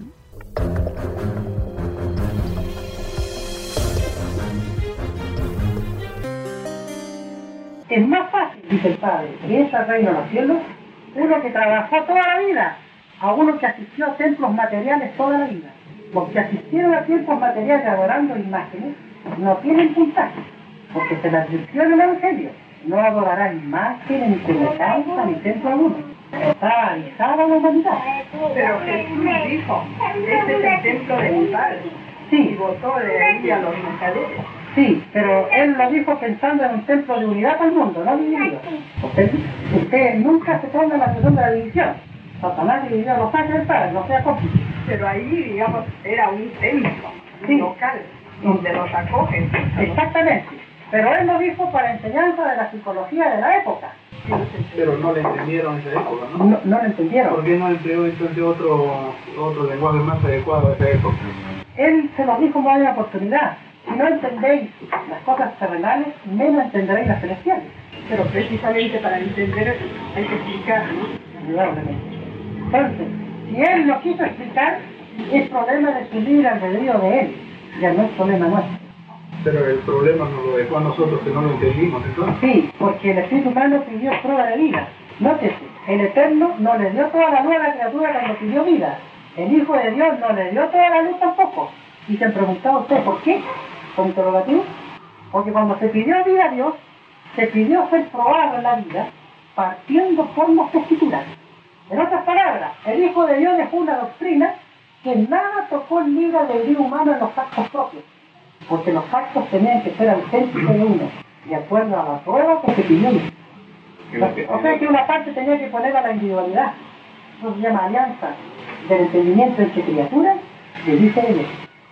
Si, si el Hijo de Dios le da todo lo que viene, le explica todo con su mismo detalle, ya deja de ser prueba. No sabemos todo. En cuanto al destino, sabemos todo. Y sin embargo, siguió la prueba. Siguió la lucha mental por comprender la verdad. Los últimos tiempos.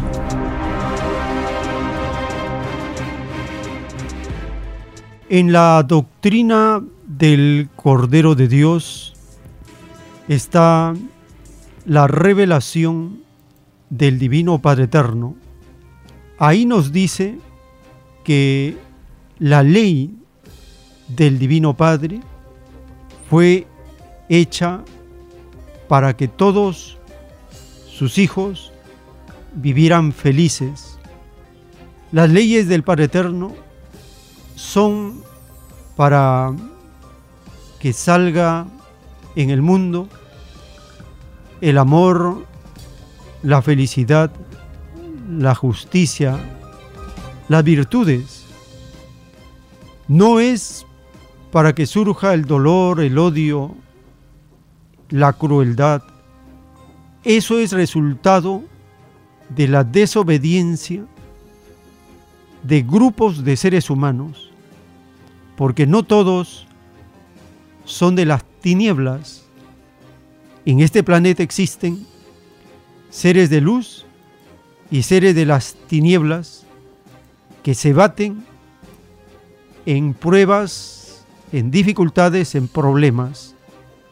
¿Por qué ocurre esto en los planetas de prueba? Porque es una oportunidad para que las tinieblas vayan saliendo de esas sensaciones primitivas, atrasadas, y para que los seres de la luz vayan fortaleciendo su resistencia y su poder en lucha filosófica y lucha material contra las tinieblas. Es el propósito de las pruebas de la vida. Verificar si se ha aprendido, demostrar que se está avanzando y así la persona, la criatura, el espíritu puede ser de confianza para misiones futuras y presentes también. Si no se prueba, si no se sabe, si no se verifica, si no se aprende, ¿cómo confiar en un experto? ¿Cómo confiar en alguien que dice ser y en la práctica no es? Por las pruebas se verifica, se prueba para demostrar quién es quién. El profeta Isaías, en el capítulo 50, él explica cómo el pueblo se separa de Dios porque no cumple, no obedece, no quiere mantenerse en disciplina. También el capítulo 50 habla del enviado obediente que respeta y cumple el mandato de Dios en medio de pruebas y sufrimientos. Luego está que a pesar de las pruebas y el sufrimiento, el enviado mantiene una firme confianza en el Padre Eterno. Cree que el Eterno lo fortalece y por tanto no se siente abatido. Su fe es inquebrantable, sabiendo que al final el Padre Eterno lo va a recompensar tal como está escrito. El Señor dará a cada uno según sus obras. El capítulo 50 concluye con una advertencia para aquellos que no siguen a Dios y solo confían en sus propias capacidades o en otros medios para encontrar la luz. Sin embargo, aquellos que confían en el nombre de Dios encontrarán consuelo y guía. Y en el capítulo 51 también se menciona cómo el Divino Padre Eterno está atento a las pruebas que pasan los pueblos, los rebaños y sus enviados. Escuchemos el capítulo 50 y 51 del libro del profeta Isaías.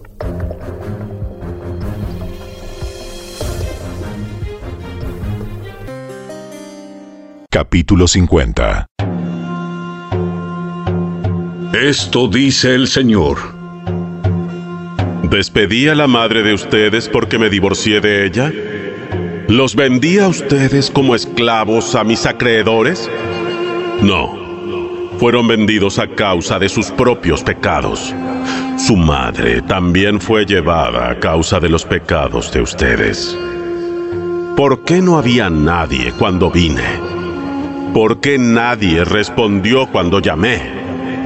¿Se debe a que no tengo poder para rescatar? No, no es esa la razón. Pues yo puedo hablarle al mar y hacer que se seque. Puedo convertir los ríos en desiertos llenos de peces muertos. Yo soy quien viste de tinieblas los cielos y los cubro con ropajes de luto. El Señor soberano me ha dado sus palabras de sabiduría para que yo sepa consolar a los fatigados. Mañana tras mañana me despierta y me abre el entendimiento a su voluntad. El Señor soberano me habló y yo lo escuché. No me he revelado ni me he alejado. Les ofrecí la espalda a quienes me golpeaban y las mejillas a quienes me tiraban de la barba. No escondí el rostro de las burlas y los escupitajos. Debido a que el Señor soberano me ayuda, no seré avergonzado. Por lo tanto, he puesto el rostro como una piedra, decidido a hacer su voluntad. Y sé que no pasaré vergüenza. El que me hace justicia está cerca. Ahora, ¿quién se atreverá a presentar cargos en mi contra? ¿Dónde están mis acusadores? que se presenten. Miren, el Señor soberano está de mi lado. ¿Quién me declarará culpable? Todos mis enemigos serán destruidos como ropa vieja que ha sido comida por la polilla. Entre ustedes, ¿quién teme al Señor y obedece a su siervo? Si caminan en tinieblas, sin un solo rayo de luz, confíen en el Señor y dependan de su Dios. Pero tengan cuidado, ustedes que viven en su propia luz y que se calientan en su propia fogata. Esta es la recompensa que recibirán de mí. Pronto caerán en gran tormento. Capítulo 51 Escúchenme, todos los que tienen esperanza de ser liberados, todos los que buscan al Señor. Consideren la piedra de la que fueron tallados, la cantera de la que fueron extraídos. Sí, piensen en Abraham, su antepasado, y en Sara, que dio a luz a su nación. Cuando llamé a Abraham, era un solo hombre pero cuando lo bendije, se convirtió en una gran nación. El Señor volverá a consolar a Israel y tendrá piedad de sus ruinas. Su desierto florecerá como el Edén, sus lugares desolados como el huerto del Señor. Allí se encontrarán gozo y alegría. Los cantos de gratitud llenarán el aire. Escúchame, pueblo mío. Óyeme, Israel, porque mi ley será proclamada y mi justicia llegará a ser una luz para las naciones.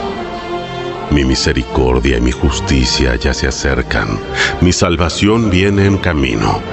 Mi brazo fuerte hará justicia a las naciones. Las tierras lejanas me buscarán y con esperanza aguardarán mi brazo poderoso. Levanten los ojos a los altos cielos y miren la tierra abajo. Pues los cielos desaparecerán como humo, y la tierra se gastará como una prenda de vestir. Los habitantes de la tierra morirán como moscas, pero mi salvación permanece para siempre. Mi reinado de justicia nunca tendrá fin. Escúchenme, ustedes que distinguen entre lo bueno y lo malo, ustedes que atesoran mi ley en el corazón. No teman las burlas de la gente, ni tengan miedo de sus insultos pues la polilla los devorará a ellos como devora la ropa, y el gusano los comerá como se come la lana. Pero mi justicia permanecerá para siempre. Mi salvación continuará de generación en generación. Despierta, oh Señor, despierta. Vístete de fuerza. Mueve tu poderoso brazo derecho. Levántate como en los días de antaño, cuando mataste a Egipto al dragón del Nilo. ¿Acaso no eres el mismo hoy? El que secó el mar haciendo un camino en las profundidades para que tu pueblo pudiera escapar y cruzar al otro lado. Regresarán los que fueron rescatados por el Señor y entrarán cantando a Jerusalén, coronados de alegría eterna. Desaparecerán el dolor y el luto y estarán llenos de gozo y de alegría. Yo, sí, yo soy quien te consuela. Entonces, ¿por qué les temes a simples seres humanos que se marchitan como la hierba y desaparecen? Sin embargo, has olvidado al Señor, tu Creador, el que extendió el cielo como un dosel y puso los cimientos de la tierra. ¿Vivirás en constante terror de los opresores humanos? ¿Seguirás temiendo el enojo de tus enemigos? ¿Dónde están ahora su furia y su enojo? Han desaparecido. Pronto quedarán libres los cautivos. La prisión, el hambre y la muerte no serán su destino. Pues yo soy el Señor tu Dios, que agito el mar haciendo que rujan las olas. Mi nombre es Señor de los ejércitos celestiales. Y he puesto mis palabras en tu boca y te he escondido a salvo dentro de mi mano. Yo extendí el cielo como un dosel y puse los cimientos de la tierra. Yo soy el que le dice a Israel, tú eres mi pueblo. Despierta, oh Jerusalén, despierta. Has bebido la copa de la furia del Señor. Has bebido la copa del terror. La has vaciado hasta la última gota. Ni uno de tus hijos queda con vida para tomarte de la mano y guiarte. Estas dos calamidades te han ocurrido. La desolación y la destrucción. El hambre y la guerra. ¿Y quién ha quedado para compadecerse de ti? ¿quién ha quedado para consolarte? Pues tus hijos se han desmayado y yacen en las calles, tan indefensos como antílopes atrapados en una red. El Señor ha derramado su furia, Dios los ha reprendido. Pero ahora escuchen esto, ustedes los afligidos, que están completamente borrachos, aunque no por haber bebido vino. Esto dice el Señor soberano, su Dios y defensor. Miren, yo les quité de las manos la copa aterradora. Ya no beberán más de mi furia. En cambio, entregaré esa copa a quienes los atormentan, a los que dijeron, los pisotearemos en el polvo y caminaremos sobre sus espaldas.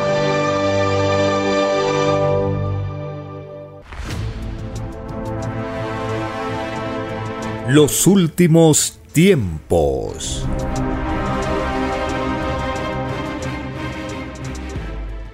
En la doctrina del Cordero de Dios en los planos celestes, dictados por el Padre Eterno, está escrito, Nadie sabe en el universo del macro quién es el más grande después del Padre Solo se sabe que el Padre Jehová es único, tan inmenso es que en todas partes está. Una hazaña divina jamás igualada. En la construcción de las naves solares participan otras criaturas infinitamente más microscópicas que las moléculas mismas. Son los divinos querubines, un nuevo principio en el conocimiento humano, un divino principio que echará por tierra a toda la filosofía humana, porque dará un nuevo universo allí aprobado por el Padre. Los divinos querubines representan lo más microscópico que vuestras mentes puedan imaginar, porque ellos son más microscópicos aún que vuestras propias ideas. Las ideas están compuestas por ellos. Su número por idea es infinito, porque en ellos no existe el límite. Ellos prueban vidas y son más eternos y sabios que la vida que están probando. Esto significa que ningún espíritu es más importante que la más microscópica sensación que despreció, escrito por el primogénito solar, Alfa y Omega.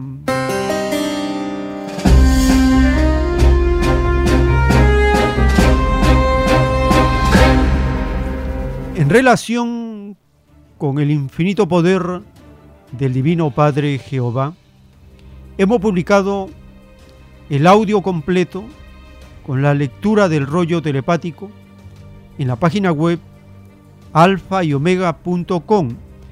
En el menú podcast está la portada del rollo telepático que incluye el dibujo celeste y con un clic en la portada se abre la plataforma de podcast para que puedan escucharlo en cualquier momento. Lleva el número 117, Divino Origen del Divino Padre Jehová, y compartimos la primera parte en el siguiente segmento. Allí nos menciona que el Padre Eterno está en todas partes. Es una inmensa bola de fuego depurador que la divina eternidad tiene dimensiones gigantescas. Nos habla también de la carne y de las leyes de la materia. Escuchemos esta primera parte del rollo telepático Divino Origen del Divino Padre Jehová.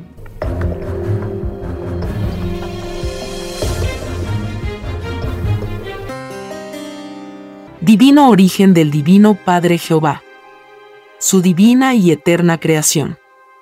La divina bola de fuego depurador.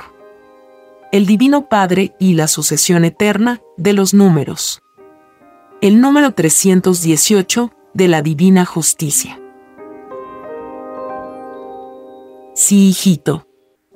Este dibujo celeste es lo que más se aproxima a mi divino libre albedrío. Pues existiendo la relatividad tanto en la materia como en el espíritu, mi divino libre albedrío está en ellas. Pues estoy en todas partes. Soy infinitamente expansible y a la vez contractible. Estoy en todas partes y en lo más microscópico. En la evolución humana lo más microscópico son sus propias ideas. Estas se dejan sentir pero no se dejan ver. Estoy también en ellas. Estoy en la misma relatividad de ellas y estoy en sus libres albedríos. Estoy en las 318 virtudes vivientes del espíritu humano. Estoy arriba y abajo. Estoy en la materia y en el espíritu. Estoy en la vida y en la muerte. Estoy en el todo sobre el todo. Estoy en lo pensado y lo impensado. En lo imaginado y lo inimaginado. Mi divina esencia es divino fuego un fuego del que ha salido todo el universo. El universo es una microscópica variación de mi divino fuego. Todos tenéis mi divina herencia. Todos poseéis temperatura. Poseéis electricidad y en vuestros cuerpos. Las criaturas y los planetas. Nada hay que no tenga de indicios de fuego. Los soles y los microbios. Todo el universo expansivo pensante. Y así será por toda eternidad. La eternidad viviente también es fuego, que posee vibraciones inauditas para el entendimiento humano. El fuego posee también jerarquía, grados de pureza, tal como las individualidades que también son de fuego y todo espíritu brilla como el fuego de un rubí. Brilla como un microscópico sol. Todos son eléctricos. Siendo la carne la envoltura exterior de la fuente radiante. La carne es también fuego. Es producto abstracto y viviente del fuego solar. Al decir abstracto quiero decir pasajero. Pues la carne acompaña al espíritu, solo para el viaje a la vida es una alianza, en que marchan juntos a ganar experiencias a la vida de los planetas. Ambos lo hacen con conocimiento de causa. Ambos prometen en el reino de los cielos cumplir con los divinos mandamientos. Ambos pertenecen al universo viviente. Ambos prueban una de las infinitas formas de vida que hay en el universo, cuyo número jamás podrán calcularlo las criaturas. Solo el Padre Eterno lo sabe. La materia que rodea al hombre no es ni será la única. Cada mundo formado es de materia diferente. Su sal es otra. Sal significa la salida que tuvo de tal o cual filosofía solar. Ida significa espiritualidad en viaje galáctico. escrito por el primogénito solar, Alfa y Omega.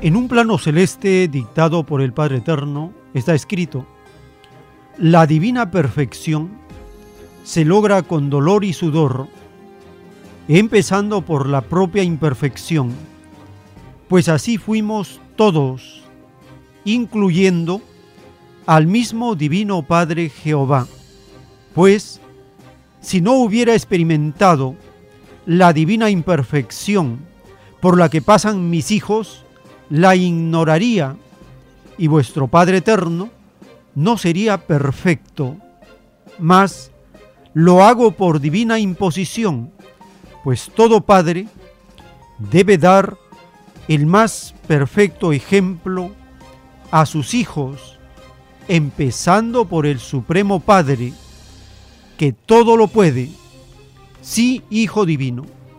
Así es y así será por los siglos de los siglos.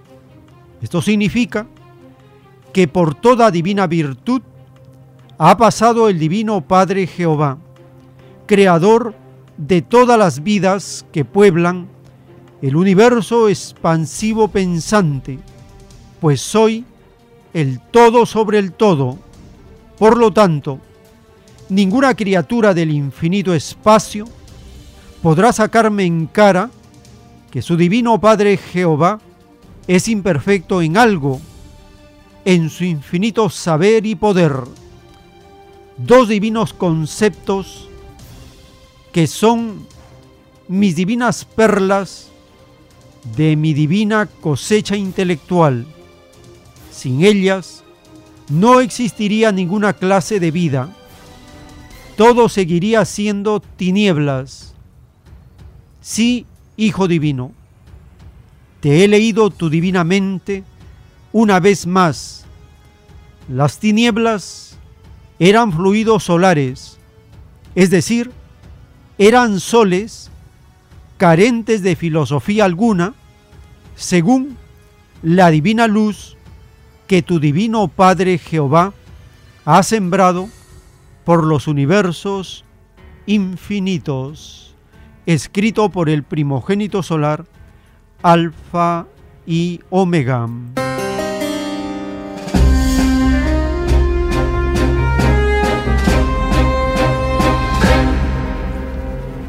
Estamos compartiendo el tema relacionado con el origen del Divino Padre Jehová.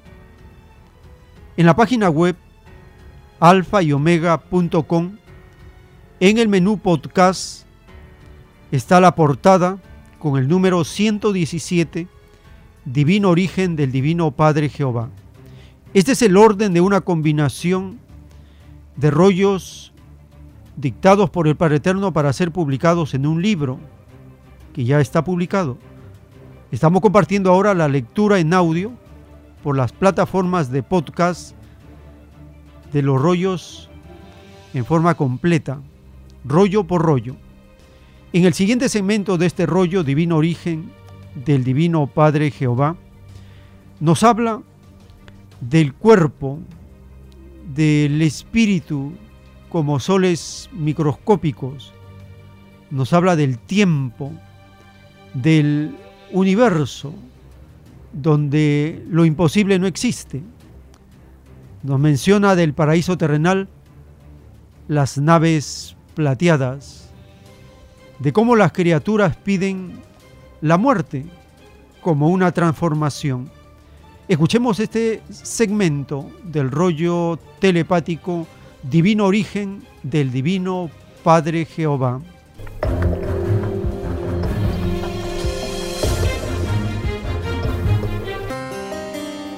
El cuerpo humano vuelve a ser lo que antes había sido. Esencia magnética del mismo universo. El magnetismo es la materia misma. Ambas son del fuego eterno la vida humana siente dolor y alegría. Ambas también son magnetismo. Y lo son todas sus virtudes. Son fuerzas de la naturaleza. Encerradas momentáneamente en un cuerpo. Dejado el cuerpo, todas las virtudes buscan su propio infinito. ¿De dónde eran? Antes de haberse unido al espíritu. Así como los soles se unen a los mundos, así también las virtudes se unen a un espíritu. Lo de arriba es igual a lo de abajo. Los espíritus son microscópicos soles. Poseen brillo en su proporción relativa. Son conocidos en el reino de los cielos como espíritus soles. Soles que están empezando. Son aún tan microscópicos que ni sus dueños ven su propio brillo el espíritu humano se forma según sus propias intenciones. Si no avanza según los mandamientos, queda como espíritu atrasado. Con respecto al tiempo que vive en el universo. Tiempo viviente que empezó en los mismos soles. Pues de allí salió. Salió de un fuego mayor. Y volverá a ser, él también, un brillante sol de sabiduría volverá a ser la misma herencia que le fue dada. Esto enseña que todo el universo es una infinita jerarquía. Y todo se mide con el conocimiento alcanzado por cada uno. Esta infinita jerarquía es tan infinita que no todos se conocen. Se acaba un mundo con una ciencia maravillosa, y ese mundo desaparece del espacio sin ser conocido por el resto. Y son mundos colosales que por sus tamaños llenarían de pavor a la criatura humana. Pues una molécula de esos mundos es infinitamente más grande que la Tierra. Así igual la Tierra que habitáis es desconocida del infinito. Y más aún, no os dan ni la mínima importancia. Estas criaturas saben que sois un planeta polvo. Tal como ellos lo fueron. Muchos soles antes fueron chiquititos y humildes, para llegar a ser grandes en el reino de los cielos. Es la llamada indiferencia galáctica, donde se confunden las más abismantes criaturas y filosofías vivientes, donde lo imposible existe en grado infinito. Son mundos que tienen los cielos abiertos y se comunican entre ellos, tal como era al principio la tierra tal como fue en el paraíso que conocieron Adán y Eva, la primera pareja humana.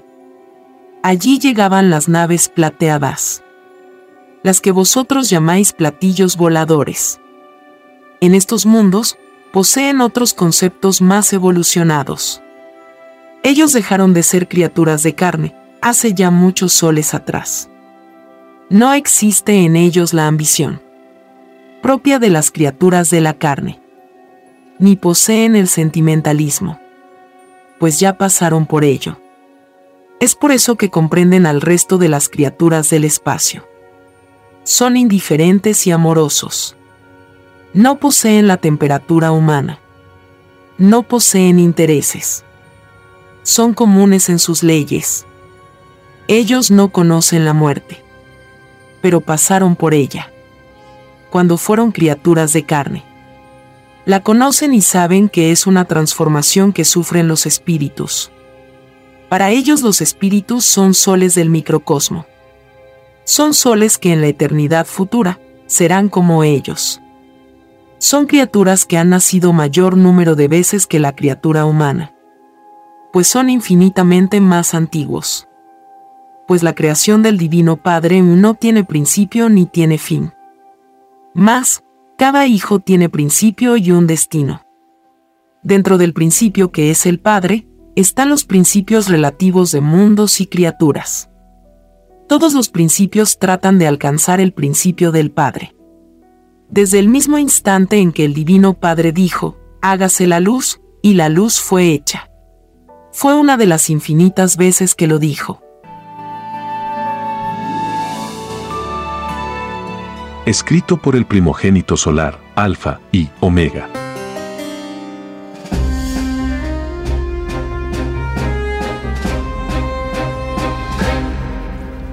En la profecía de la materialización del Apocalipsis, en un plano celeste dictado por el Padre Eterno, dice, y los que persiguieron a los derechos, más les valdría no haber pedido la prueba de la vida humana, porque de ellos se hará tal escarmiento en el llorar y crujir de dientes, que ellos mismos maldecirán la propia vida humana.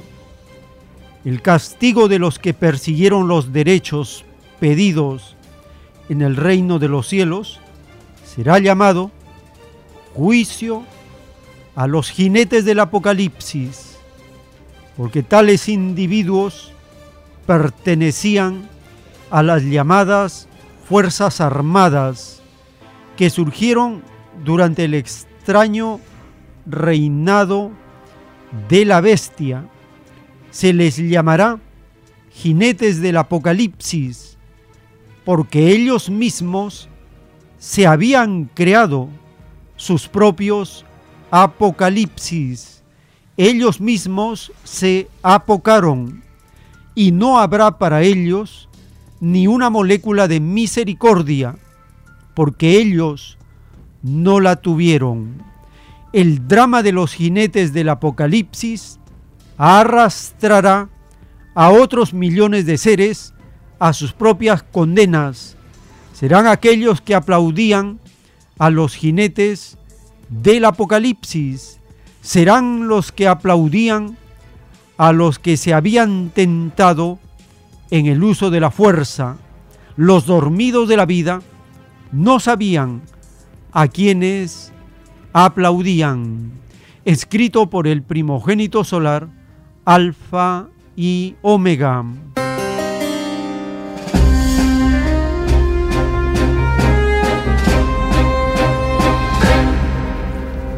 Los jinetes del Apocalipsis están profetizados en el capítulo 6 del Apocalipsis.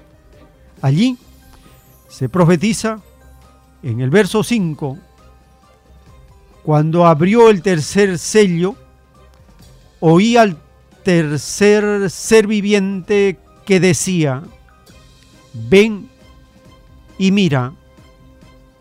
Y miré, y he aquí un caballo negro, y el que lo montaba tenía una balanza en la mano, y oí una voz de en medio de los cuatro seres vivientes que decía, dos libras de trigo por un denario y seis libras de cebada por un denario, pero no dañes el aceite ni el vino.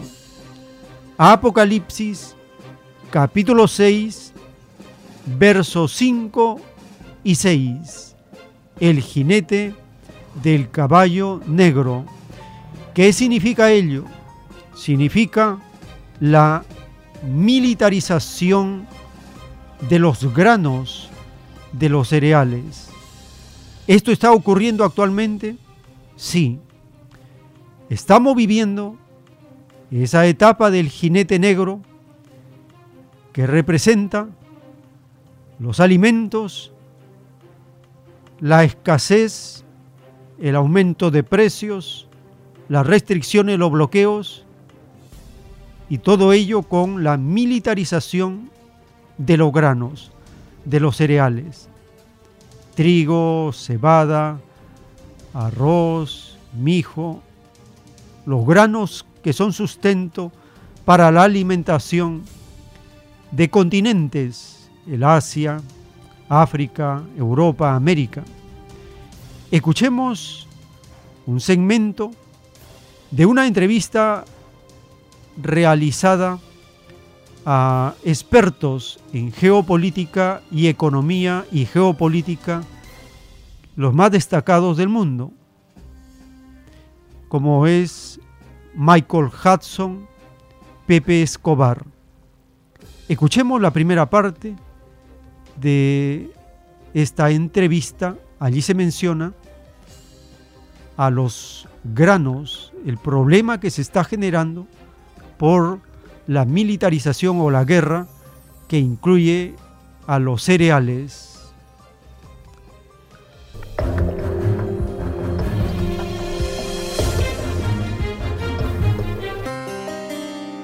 La historia del imperialismo. Siempre he sostenido que es importante reconocer que el imperialismo ha estado en declive desde hace muchos años. Algunos historiadores fijan la fecha aproximadamente en 1914. Ha sido largo. Ha sido lento.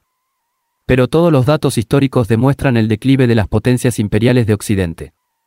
Y ha llegado al punto en que las acciones que son necesarias para preservar el sistema imperial están dañando el mismo sistema en que se basa. Entonces, cuando la situación muestra una serpiente que se muerde la cola, es cuando comienzas a ver que las contradicciones del sistema están aumentando. Y esta es la situación en la que estamos. Lo que Estados Unidos necesita hacer para preservar y extender el sistema imperial y, por lo tanto, el sistema capitalista, ahora está resultando perjudicial para el propio capitalismo. Pero entonces, el mundo capitalista occidental tendrá que aceptar un mundo tal como es, por un lado, socialista, un socialismo sui generis como el China y otros países que se consideran socialistas. Y por otro lado, está Rusia, que no es socialista, al menos no está dispuesta a estar subordinada al capitalismo, al imperialismo. No está dispuesta a seguir los principios neoliberales, porque los principios neoliberales no son más que la subordinación al capitalismo. En ese sentido, estamos en una situación muy compleja, una situación tan complicada como es la crisis del capitalismo y del imperialismo de hoy. ¿Por qué fracasó el trato del grano? ¿Cuál es el significado de esa ruptura? Recordemos que originalmente Occidente hizo mucho ruido sobre cómo Ucrania alimenta al mundo y bla, bla, bla. Pero en realidad, quiso llegar a este acuerdo para que las grandes agroindustrias ubicadas en Ucrania puedan exportar sus cereales y obtener ganancias. Esa fue la verdadera razón del acuerdo del grano. Por supuesto, el presidente Putin ha dado sus propias razones y una es que Occidente no cumplió con su parte del trato. Pero también señaló que el grano que salía de Ucrania no llegaba al tercer mundo. Pepe Escobar, solo 3% del grano llegaba a los países pobres de África. Más del 40% iba a las naciones ricas de la UE, no a las naciones pobres de la UE. Este es el punto número uno. El número dos, estaban usando el puerto de Odessa como centro para almacenar armas. ¿Por qué los rusos están bombardeando Odessa? Porque están usando el puerto para el acopio de armas. Y número 3, estaban organizando una forma de usar los corredores del trato de granos para atacar la flota del Mar Negro y especialmente a Crimea. Michael Hudson. Rusia está produciendo grandes cantidades de granos y se ha comprometido a enviar ese a los países africanos, quiere consolidar sus vínculos con África. Evidentemente para ellos, al igual que cuando construyeron la presa de Asuán en Egipto, el comercio es un medio para crear alianzas que Europa impedía y sigue tratando de impedirlas. En realidad las grandes empresas de agronegocios agrícolas querían ganar dinero simplemente por ahí hay dinero, ¿por qué roban bancos? Porque ahí es donde está el dinero. Ucrania estaba tratando de usar este comercio, ostensiblemente humanitario para almacenar armas y usaba ese transporte marítimo como un medio atacar a Crimea por mar. Así es como usaron un dron submarino para tratar de volar el puente a Crimea. Ahora Rusia ha decidido desmilitarizar el Mar Negro. Putin ha dicho que si hay algún barco extranjero que no tiene permiso ruso para navegar por el Mar Negro, sería tratado como enemigo. Entonces, no habrán compañías de seguros que garanticen la seguridad de los envíos en una zona de guerra, y sin un seguro marítimo, ¿cómo van a transportar granos? Los últimos tiempos. En un rollo telepático dictado por el Padre Eterno está escrito, caerá el llamado capitalismo explotador, y al caer este imperio de demonios, desaparecerá el hambre en el planeta Tierra. Era el precio que pagaba un mundo que tenía un concepto demoníaco de la libertad, el concepto de la paz armada, el colosal presupuesto dedicado a las malditas armas, hace del planeta Tierra uno de los mundos más hambriados del universo, tal como fue hambriado y esclavizado el pueblo de Israel en la era faraónica, escrito por el primogénito solar, Alfa y Omega.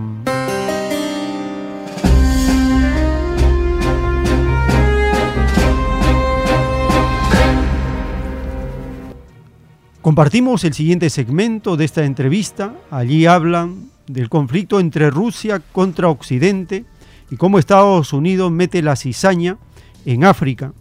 También cómo se dieron préstamos al tercer mundo para impedir que estos rebaños de África, Asia y América Latina puedan cultivar sus propios alimentos.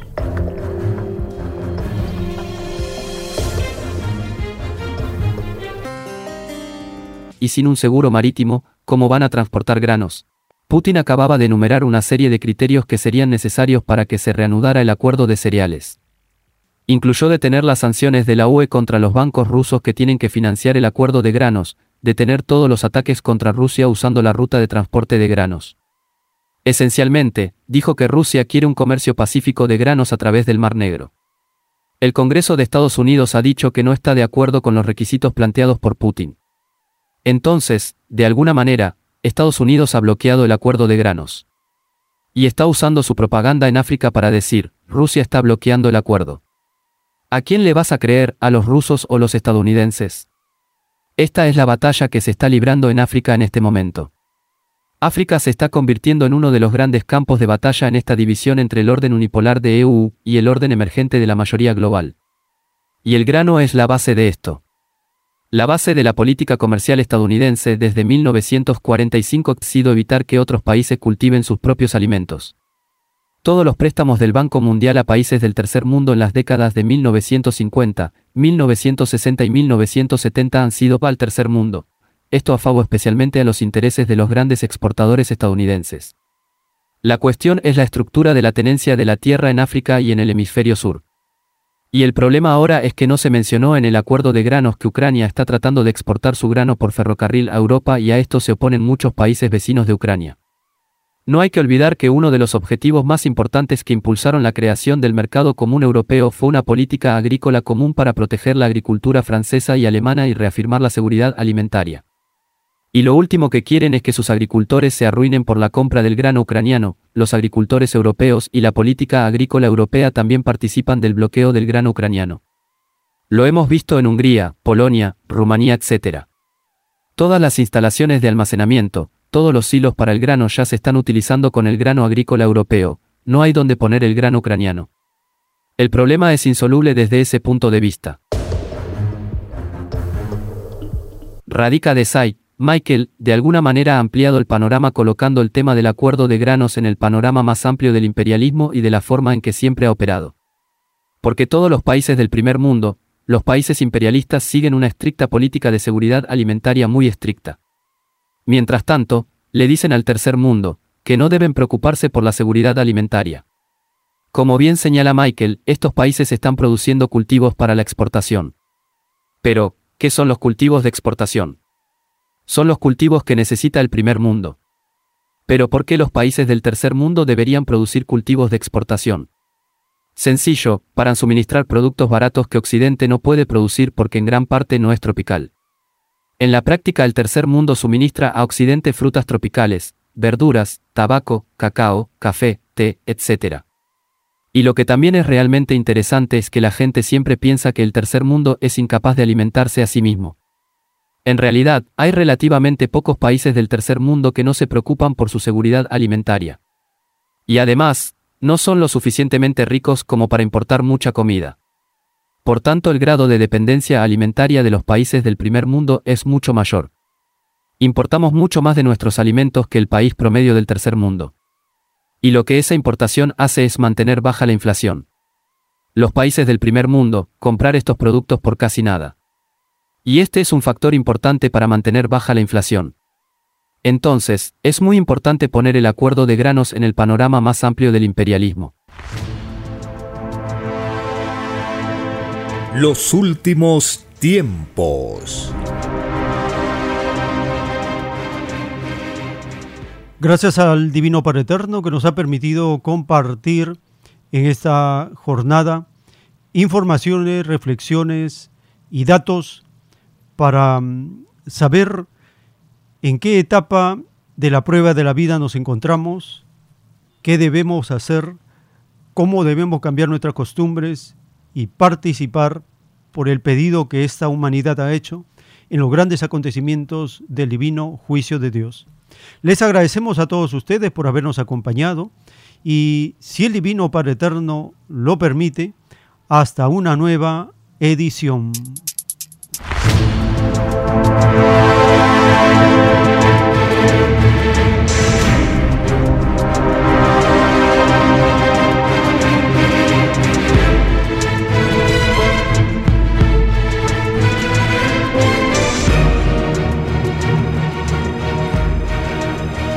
Porque la vida en desarrollo no se detiene en ningún instante.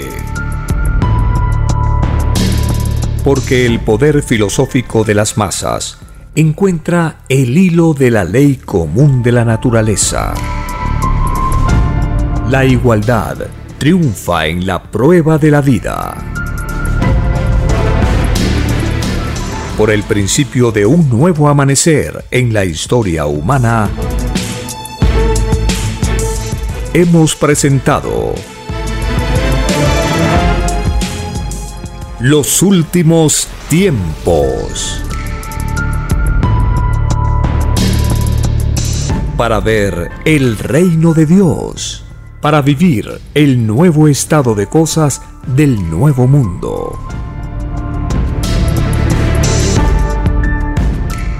Visite www.alfayomega.com y descargue gratis todos los libros en PDF.